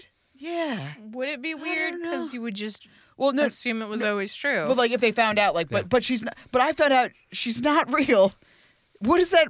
How does that? What does that mean for us? And then they just move on because it doesn't mean anything because Dawn doesn't matter to them. But like, I just that would I just it's it hurts my brain. But it starts falling apart when the monks are like, "How do you know that you have to get faith? How do we Right. know that we need specific memories with faith so that we can continue our storyline?" Well, that's why I like your idea of, of the Dan Harmon version of this show where they have a million canned other adventures that didn't actually happen because you need to implant something to bring this together. It's and like it's way easier to Zeppo do that. style. Like you remember when we did that thing, and you can flash to some fun little thing that we have never seen before. Right, right, right. But like that's what's in their brain because the monks are just sitting back, like I don't know. This one time they fight Goblin Man. It know. would be- Yeah, it was a jack o' lantern head. Fuck it. I don't It know. Would it be Christmas time Santa? Yeah, that would be so funny though if if Dawn had these community. We moments just made community. where she talked about like the goat incident with Xander. No one else knows what that is because it didn't actually happen, and it's just a shared implanted memory that they both have. And she has that moment with all of them. Yes. or then you would have to explain, and then you would have to explain that that is a fake memory, and that the memory of who are you, you know, the the, the memory we share, which is real, but is it real? What is reality? Because then you're going off on that. You would say she doesn't know about that, so we need to tell her about those things because she doesn't know. Oh, She knows about her goat adventure. that also didn't happen, but we also know it didn't happen. It didn't happen just as much as none of this other But shit it happened so because you weren't fucking there. oh my god. Okay. You protecting vampires? Are you the bad slayer now? Am I the good slayer now? Uh, uh, we're Real Podcast. You can find us everywhere Twitter, Tumblr, Instagram. We have a website, beepmepod.wordpress.com. It has references to this show, this show, that show, our show. Uh, you know, so if you want to check that out, beepmepod.wordpress.com. There's also a link on there to a Spotify playlist that I put together with all the songs that are in this show, the podcast, and the show, the TV show. Um, so you can go there to find that, or you can go to Spotify and type in what? Fun time playlist for podcast fans, season seven. Close enough. What? what was it? You forgot the you forgot the BB. I know that I worry about you. You worry about The what is it called? I, my brain is like really cooking. right? Um, I worry because my sister what do you do? Like many things in succession in a row, like a counter. You know, like like. oh my streak? Streak! Get out. Streak. Ah! Get out! Get out! Wow. Streak ended. The streak ended. Sorry. Okay, let's yell. God. Uh, why don't you go first? Oh, um, come back to me. Great. Uh, did you do anything about Falcon Crest? Uh, I, I barely looked it up. I just that was right before we got on. It's a soap opera, right? Yeah, yeah. But Yeah, I mean, I don't really have anything interesting to say about it, except that for some reason, another show I was watching. This is so cool, and this is a great story. This is like when you tell somebody about your dreams. Uh, also referenced this very recently, and I was like, "What the fuck is with Falcon Crest? Why is this so zeitgeisty for you? Probably from an NBC sitcom from ten years ago, but feels very relevant to me right now in this moment." Um, but yeah, it's just about a, a vintner family. They're airing from 1981 to It ended in, 1990. like, Yeah. 1990. Had a good good run. I mean, I guess probably not by soap opera standards because the it's so skewed, right, with fucking 50 years and stuff. But I feel like It's a great years, touch pretty good. for Spike, though. You know, loving Because soap operas. That's a great. He loves the soap operas. Yeah, totally. I know. After the first potential Shannon gets pushed out of the truck and then Willow stops to save her, she says, We've got to get her to a hospital. And I wrote, Are you not a witch? Oh my god! Again, with the, if only we could heal people with magic. yes. And then I didn't Didn't put this in the that. plot, but on the related note of if only we could heal people with magic, how do you explain all of the injuries that happen to the people at the hospital when you take all the potentials there? Yeah, dude. yeah. Absolutely. I wrote that. I mean, like someone's calling child services, right? Oh yeah. You would hope so. There are a bunch of kidnapped, injured children all at the hospital together. Send the police and the FBI. The police have left town. The nurses are still working. Right, apparently. but the kids are gone. Yes. God. Anyway, Daniel. Um, the I have something of yours bothered me. Um, incredibly reckless to tell it to Samantha when she's really on death's door. She could have very easily died, fallen under your tire, smashed her head. She could be absolutely dead. Yeah. This is 100%. I thought it was going to be way better than this. Uh, obviously, we talked about how embarrassing it is. This is something you text, this is something you leave in a mailbox, email, literally anything. You don't have to do this to poor Samantha. That's it's too much. I know I know he's a, a bad guy, but this seems this seems like you're gonna have to do this again and again. Just tell her. Yeah, like get, it's get her the message. There's no guarantee. If this is the only way you Creating commu- communicate, yeah. Stab her on your uh, It's front inefficient. lawn and have a sign next to her that says, "I have something of yours." Bam. You have. she- Doesn't matter if she lives or dies, but she gets the message. Bam. Of the of the dramatic messages we've seen in the show, what's your favorite? I mean, Angel's like little drawings are pretty pretty great. You know, especially when you get the drawing of Jenny on the table before Giles finds her body. That's pretty good. But then also Angel with the dead fish. That might be my favorite. Mm. I mean, I don't know what the message is. Oh, I, I killed your fish. I'll, I could kill you too, I guess. But Willow just pulling out a string of fish out of an envelope is just like the weirdest fucking. I think wasn't the message like I've been in your house. Yeah, I guess. I guess so. I think they got a brick through the window at one point from Harmony, right? Oh yeah, yeah, Oh for my God, sure. yeah, that's true. Slayer, we have your sister. yeah. Uh, my favorite one is the one where the vampire comes into the classroom and then takes the blanket off and explodes into Yeah, flames. that one's pretty baller. Yeah. Because that's the first time I think we saw, saw a vampire immolate like that from the sunlight. Yeah, So that was pretty so. cool. Man. I remember that was some dumb shit too. Like, Angel just wants to see you at the mansion. Yeah. He's waiting for you. Where are those guys in this world? Those suicide bombers, you know? Not even bombers, just Honestly. traveling. Suicide Sunlighter. Yeah. Well, the singing Suicide telegraph man, basically, right? From Clue. I know we, we we touched on it, no pun intended, about Xander's uh, Boner. Oh, no. Boner. statutory ideations. Mm. But I will give him credit. At least it was only a dream, unlike one Miss Rosenberg. She's still so far worse than Xander in this moment. I'm so scared, Xander.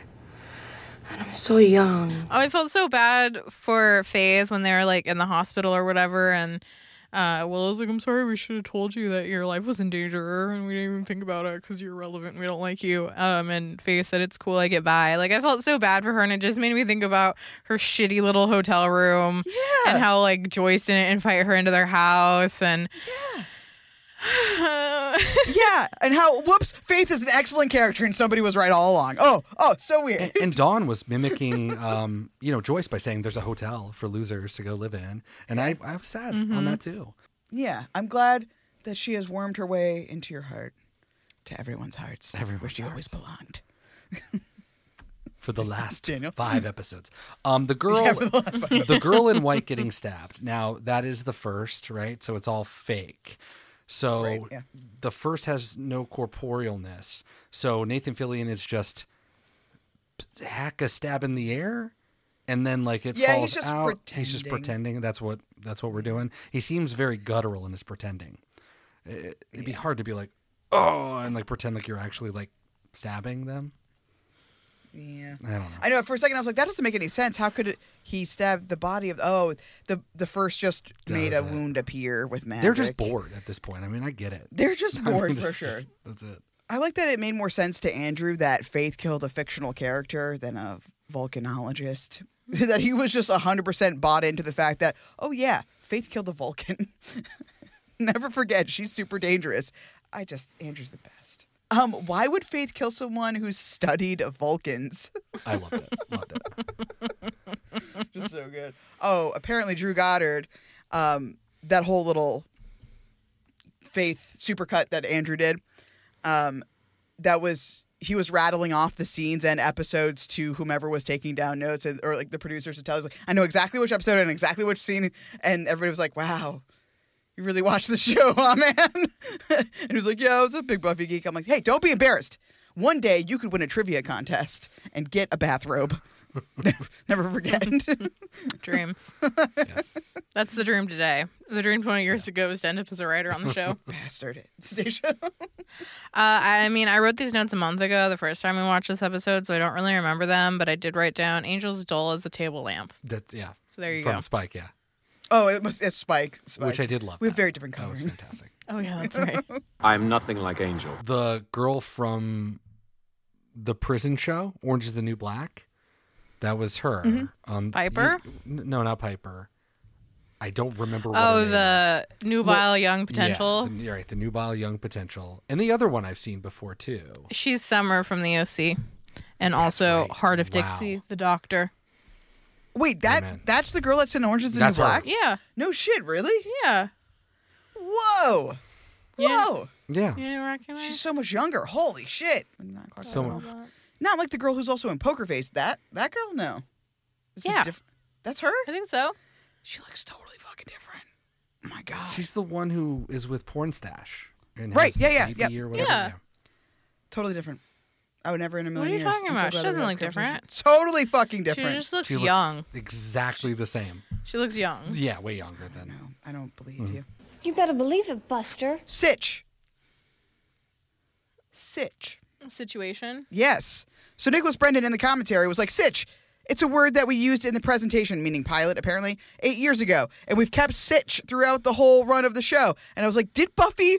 Were they really? I mean, you couldn't prove this. Were they really the first people to ever be like short, shorten the word situation? It could be. Buffy, again, we've talked about this a couple times. Where they really informed a lot of speech that people hadn't done before. Now we take it for granted. Everybody's using all over the place and fucking cash, and you know we we shorten stuff all the time like that now. But mm-hmm. it is interesting to think that maybe they They did. they did it. Sitch. Between a rock and a hard place, running slow motion from the bringers, which you can outrun pretty easily. She was doing a fine job. Or do you get into a clearly 1950s pickup truck in the endless woods, right? Do you either run through the endless woods or do you stop woods. and get in a car driving through the endless woods? I Um, know. I would easily not get in the car, especially if you saw Willow coming up behind, not in a 50s pickup truck. So I would have done that. Also, I just kept running because the bringers were not going to catch her. She was fine. Yeah, I I would say be wary the fucking Jeepers Creepers truck on when you're running from the endless woods. I mean, but yeah. I don't know. You're probably not thinking straight because Jumping you're gonna right die. in. Well, it's that I would jump in the back. it's the uniform thing, right? You see the priest and you think he's safe. Yep. I'm not I an would- altar if I saw boy. a priest, I would never think I was safe. I would need to, dude. No fucking way. We're keeping a distance. I.e., I'm getting in the back of your truck. That's a good call. Hopefully Get- you'll get go. Hopefully you'll go. And if he doesn't go anywhere, then I just wait for the bringers and then I jump out on the other side and then they slam into it because they're dumb and you get another head start. Get a little break. Well, you would have made it. You would not have gotten gutted like Shannon. No. Or Shannon. Who's Shannon? Isn't that her name? you got got me again. But guess what? You've got me. Under your skin. Oh, I, yeah, I'm out too. This is Oh, the wow, Daniel okay. show now. Uh, huge L on Robin. Robin firing Buffy. She needs the money, just like Giles.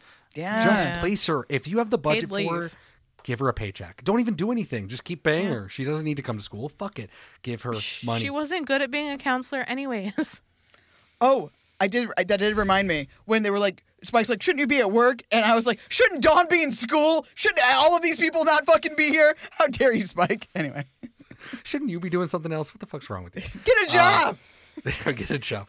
Uh, Faith smokes Geronimo cigarettes. As far as I can tell, Geronimo, uh, famous Native American, famous Apache, but not a real cigarette brand. Um, It looks like he that same box though that she's using um, has been since turned into like whatever she's using. I doubt it's from Buffy. Um, but it must be like an old prop or something because you can actually buy like a match box that just has a bunch of matches in it in that same thing. So it looks like a pack of cigarettes. But as far as I can tell, they, I mean, they probably don't sell it because cigarettes are like there's only a couple companies now making cigarettes. But I'm sure back in the day when a lot of like smaller people were making cigarettes, I'm sure it existed. But Yeah, I could have. no idea. Yeah. But it also could just be that classic thing of like, um, what's the brand? Let's potato chips. Let's potato chips, and then there's Sure, that sure. that brand of beer Heisler that's fake, that with the red label that Yeah. everybody has. Um, I would say using Geronimo, a real person, as your fake thing, kind of tough. But yes, they would probably do that though, um, in the in the early 2000s or even earlier. Uh, so that is true, and that could totally be it. Could just be a prop, and obviously we're sort of hearkening to Native America, so that is a thing. Uh, I didn't really look that deep into it. Um, do we think that Faith, when she's talking about dressing like a schoolgirl and using the bullwhip, that she's talking about the mayor?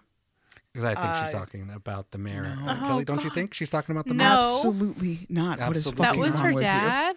Also, that's where I the she knows right that now. the mayor got blown up, and she said she was going to call the guy up with the bullwhip. Yes. Thanks, Sugar Daddy. Now, Faith, I don't find that sort of thing amusing. I'm a family man. I know, but I oh, fucking feel dare like she you. could. she could. I mean, my head went right to the mayor. No. Um, he didn't have a bullwhip. That's my girl. Another cookie? Uh, the glitter hate, very 2003. I have never seen glitter. We talked about this before the pod. We've never seen glitter. We should watch glitter. I'm sure it's probably a fun, a fun ride. However, it is, I know, one of the most panned movies of all time. Mm-hmm. Uh, Mariah Carey obviously stars in it. Da Brat, do you remember Da Brat? Oh, yeah, hell yeah. Is in that movie. Uh, Terrence Howard, early Terrence Howard, is also in that movie. The movie came out on September 21st, 2001. Talk about bad timing. The record came out on 9-11 along with jay-z's blueprint and bob dylan's ti uh, love and theft uh, also came out on 9-11 so obviously people are not really going to want to go s- to the movies i don't think that was a thing we wanted to do um, right after 9-11 However, everything after 20 years, just like this show, gets a, a retrospective. So I'm kind of that's why I kind of want to watch it because I want to I want to see if it's like bad or if it's fun. And um and so I'm I'm just curious after 20 years. And a lot of their critiques about the way we were talking about pop stars and women in the early 2000s, I think, is probably true. I mean, Mariah oh, yeah. Carey went. You know, remember she had like a famous breakdown just like before Britney Spears, and she was diagnosed as bipolar and that was something we just didn't talk about back then. So it's kind of a weird time capsule for her as well. And she was going through a bunch of shit at the time too, obviously. So I don't know. Glitter. Yeah, I, I would be curious to know how bad it actually is because we, they have a tendency to to definitely denigrate movies that women love and star in or whatever that you know are it's fun. God damn them, how could they? I don't know if it's that women love though. I think it was like immediately. Oh yeah, no, like everybody hated it, but I'm just saying like that kind of still mentality to immediately knee jerk, just be like, this is fucking trash. Or Um, pop stars too. I mean, like Crossroads was panned, and people love Crossroads is I don't know if it's I don't know if it's become the cult movie, but it's definitely not like worst of all time. Right. Other um, musical artist movies that are great. Cool as Ice. Yes, absolutely. Yeah. Never forget. We should definitely rewatch that. it's been almost ten years since we know. watched that. wow, time flies. Um, when you're having fun good. watching Buffy. Um, in the hospital, Samantha, the stabbed girl, never forget Kelly. Um, she said that the Bringers are chasing me. Said they were his boys. How does she know they're called the Bringers? Is that something Yeah. that she was told or learned? She read that in the newspaper ad with the address for Revello Drive. good, good. I'm This is an excellent question. that we cleared it up. We just Yep. so fucking none of this matters. but if she hadn't said it was the Bringers, then they wouldn't have known it was connected to the first. Who, uh, the audience? Yeah, anyone, I guess. Oh, to Willow while she was dying or whatever. Yeah. Oh, okay, gotcha. Yeah, yeah. Well, not just while she was dying, but just like in general. Why would Buffy think that Caleb had anything to do with the first? Right. If they didn't Without know the that Bringers. somehow Caleb was like associated with the Bringers. Right, right, right. It would just be some other random bad guy. So thank God she knew what the bringers were and knew what to call them and not. Yeah. the- she could have just said the people with their eyes slashed out, man, and that would be like, oh, gotcha, good. Um, so that was very strange. Uh, today, 20 years later, talking about 20 years later, Willow pulls out her digital camera and takes a photo of this girl's, um, you know, her Lighter burn. brand, her brand, you Yeah. know, the brand that. Um, today she would pull out like Google her phone, Google Lens, and look up that symbol in some symbology database at hellhellhell.com or whatever, and it would just tell her what it is. I mean, Oh, this yeah. would just be a totally different show, very futuristic, very NCIS. Just oh, I, I've seen that before. Let me go to my symbology database. Um, a worse show, but it would definitely be very technical. So I don't know if Mhm. you're going to give her points for taking photos, Kelly, but uh, there you go. I was not. Um, and my last one is that if I ever do buy a home, I definitely want to have a room like the cellar where it's completely black except for those dashes of light, the really dramatic light that if I was hanging out with somebody, we would need to stand in the light so To be able to see each other. another. but otherwise, it's complete blackness. I think that would be really cool. I'm into that. to have. I'd love to visit. and a lot of wine around would also be a plus, but that's not necessary per se. Step number one is be underground. That's the easiest, Yeah. quickest way to make a, a completely. and I guess dark just to to to piggyback on that, where did he find this winery? Does he work here? Did he kill the owners? like, ha, is this in Napa here? Valley? Like, did they have to drive far? It seems like they just walked down here. the endless So woods. like, the endless woods. I guess whatever. Jesus. All right, that's it. That's it for me. yeah, I gotta assume that they killed them, whomever owned this vineyard. I don't fucking know. the endless woods property could not be cheaper. Maybe Evil just invested in grapes. There you Evil's go. invested in grapes. Yeah. you gotta put your money somewhere. I mean, guess. Evil's been around a long time. They probably got a lot of cash. Oh, God. Although I guess if you're incorporeal, how do you sign up for a bank account? Mm, That's a great point. Good question. And I was just going to ask: Do the mm. bringers are they are they people or not? Did we did we come down on the side here? Are yeah, they just well, people? as Stacia helpfully reminded us, they are, were people that get turned by the seal. Well, I was just thinking, mm-hmm. how do they like, like, do they have to go to the bathroom and stuff? Do they do they like, s- do they Do they stop eat? doing that? Do they hang out when they, They go just inside? squat in their robes. It's a I mean, French. you're probably it's a French right. thing. They probably don't, Don't have worry a about budget it. for underwear. Yeah, it would be really funny if they were following one of the bringers as you do through the endless woods, and it just stopped. Squatted. Squatted. and then just went back on its way. That was weird. What the fuck just happened? And then they just like step in it. or it just Ah, goes gold. into its robes, and it's just you can see it all like in his robes. It's just- and it's just diarrhea because they're just drinking wine. Essentially, that would be all it would be. I mean, could be. Incredible. See, we're writing the show better. It's better and better. I can't help it. It's my nature. Maybe you need a better nature. The watches. Yes, please update us on the watches. Watch it. Xander construction outfit watch. I need to know. No, but we do get a fucking Xander speech for the first time. So that was, uh, as we talked about, very tough. Maroon Jacket Watch slash Anya Belt Alert. There was no Anya in this episode. Anya's literally not in the episode. I know, which is really crazy. I thought she would at least be in the powwow in the fucking living room. Right? But I Throw guess her in not. the background. Fuck it. Fuck it, right? We brought every other goddamn uh, tertiary character into the show, but not her. Uh, Dawn's piercing screams. No, I would have loved more Dawn and Faith, but we get this shit instead. Um, and no, no screams at all. No nothing. Chips Ahoy. I said, uh, sort of. I mean, by talking about the soul, we kind of, I would assume that they would get to Chipsville at some point, but it doesn't really necessarily come up. So that's probably a little bit up to your own if you want to do it. Because I mean, you I'm would talk about no. it. No, yeah, but I mean, I feel like it would come up with more conversation with- with Faith because what's going on Probably, with you, yeah. Spike? Uh, the little is bad. Do we even fight vampires anymore? This has been a surprise this season. Yes, we do still fight vampires. Um, we should make them wear signs. I, I, I like that. I think. Oh my should. god, you're right. Duh. I the fun, one of my fun facts last episode was this is the last episode to feature a vampire in it, and I didn't say anything because I wanted us to keep watching out. And lo and behold, Wikipedia was wrong again. I found so many fucking things wrong with this episode on Wikipedia. I almost wrote, but I couldn't. I didn't have the time. But it's up to me. If, if I don't do it, who will?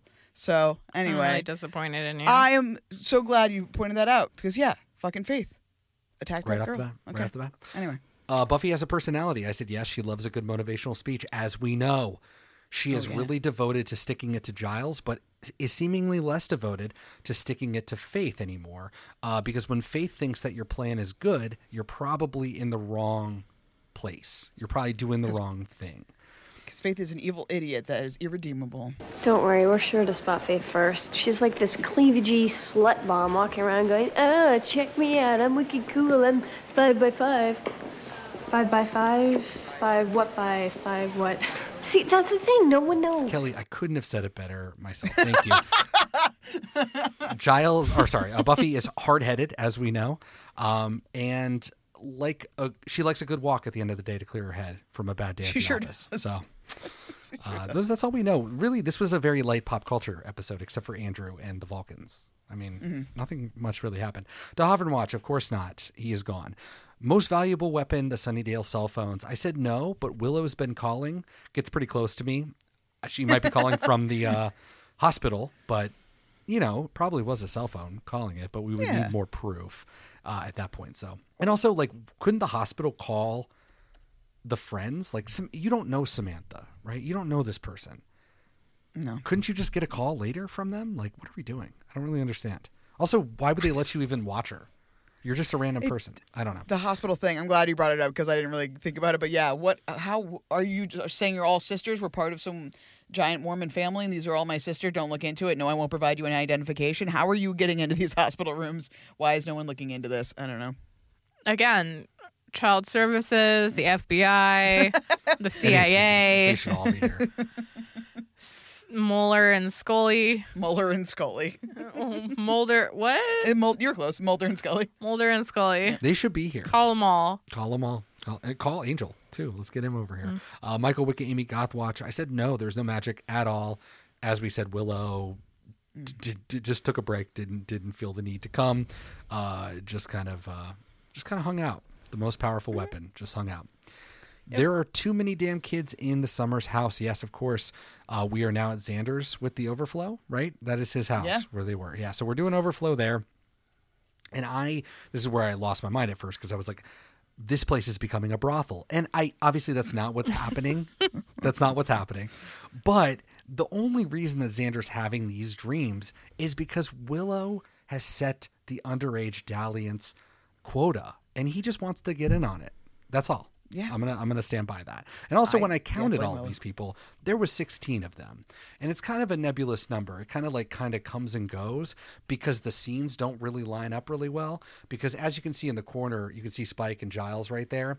That's pretty much exactly how it is on the other shots. But behind Spike and Giles and all of them are at least four girls, and you can only see two right there.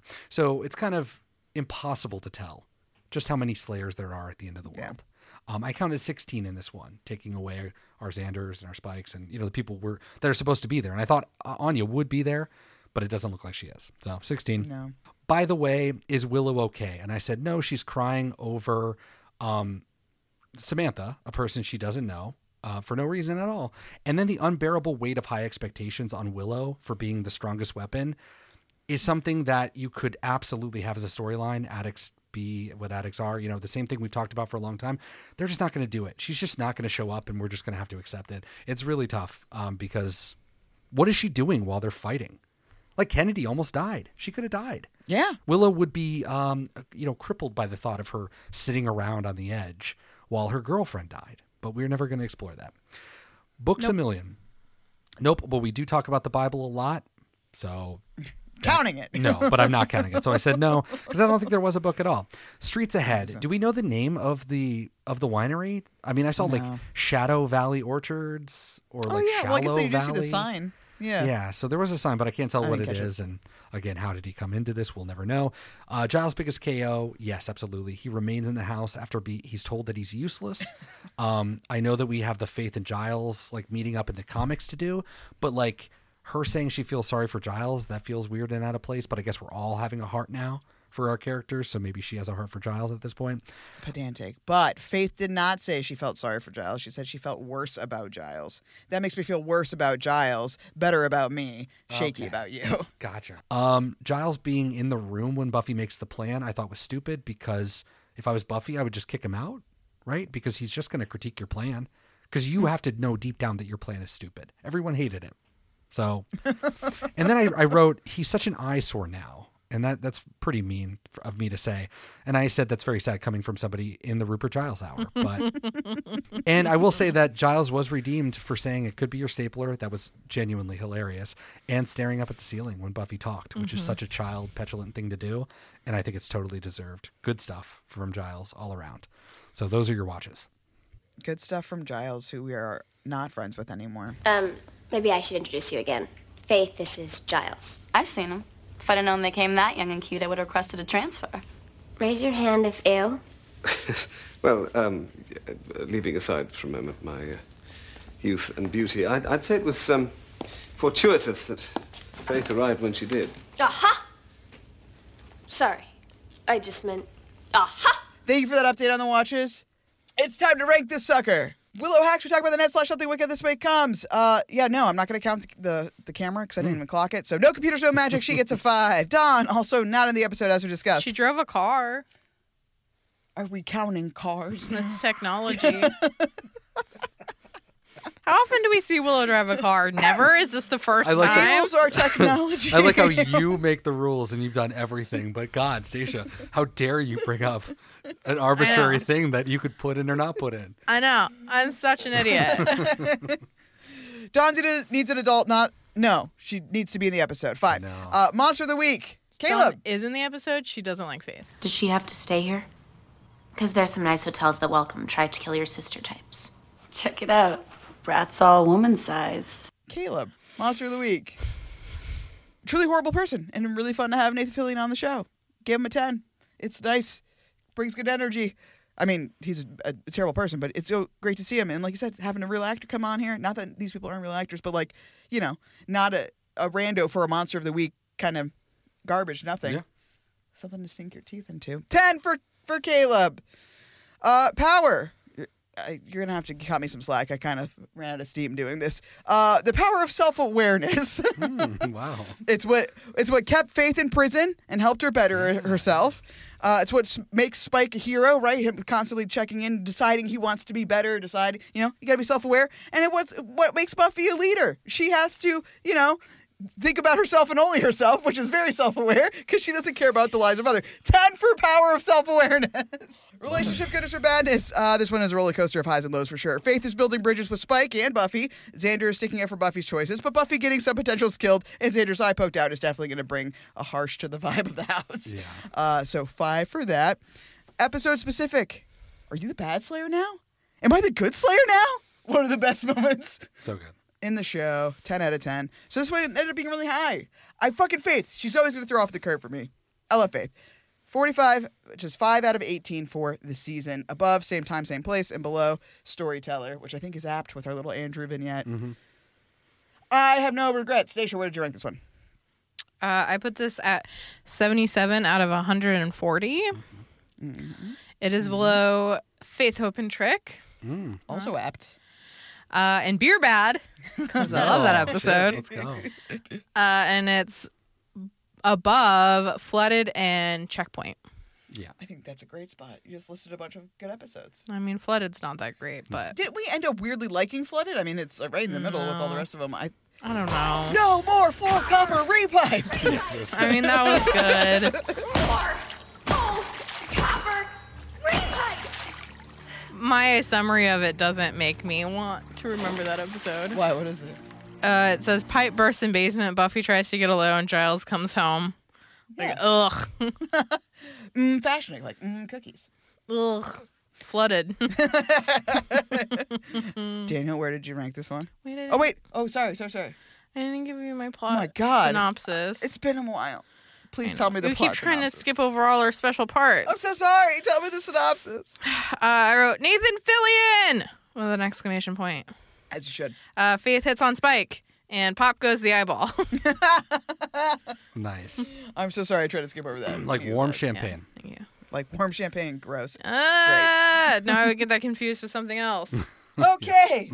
Daniel, where did you rank this episode? I only have, we have five episodes left. I have five numbers left. Right. Those numbers are 4, 10, 54, 87, and 91.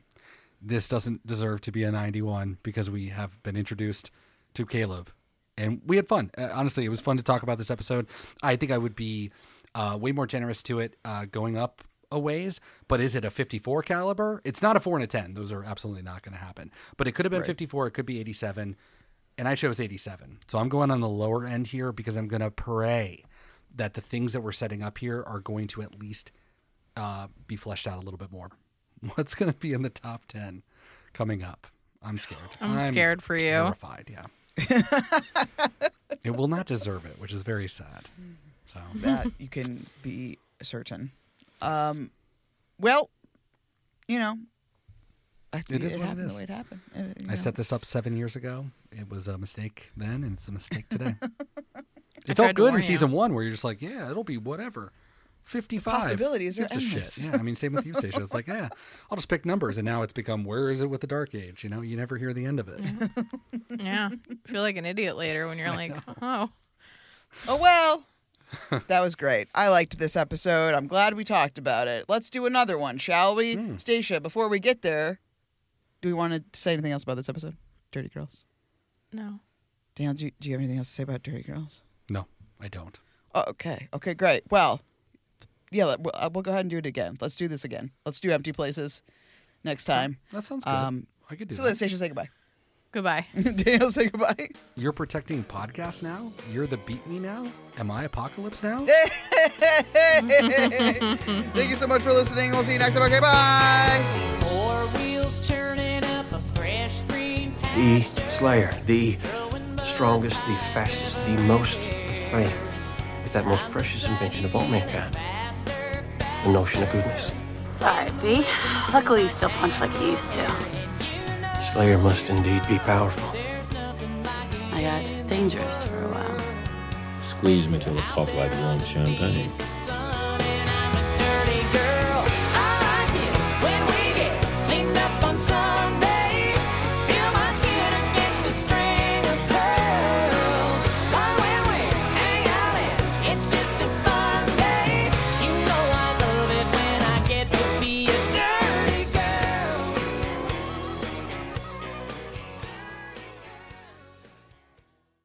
Okay, so how do you know if one's oar is dirty? Somebody come by with a finger and write wash me on it?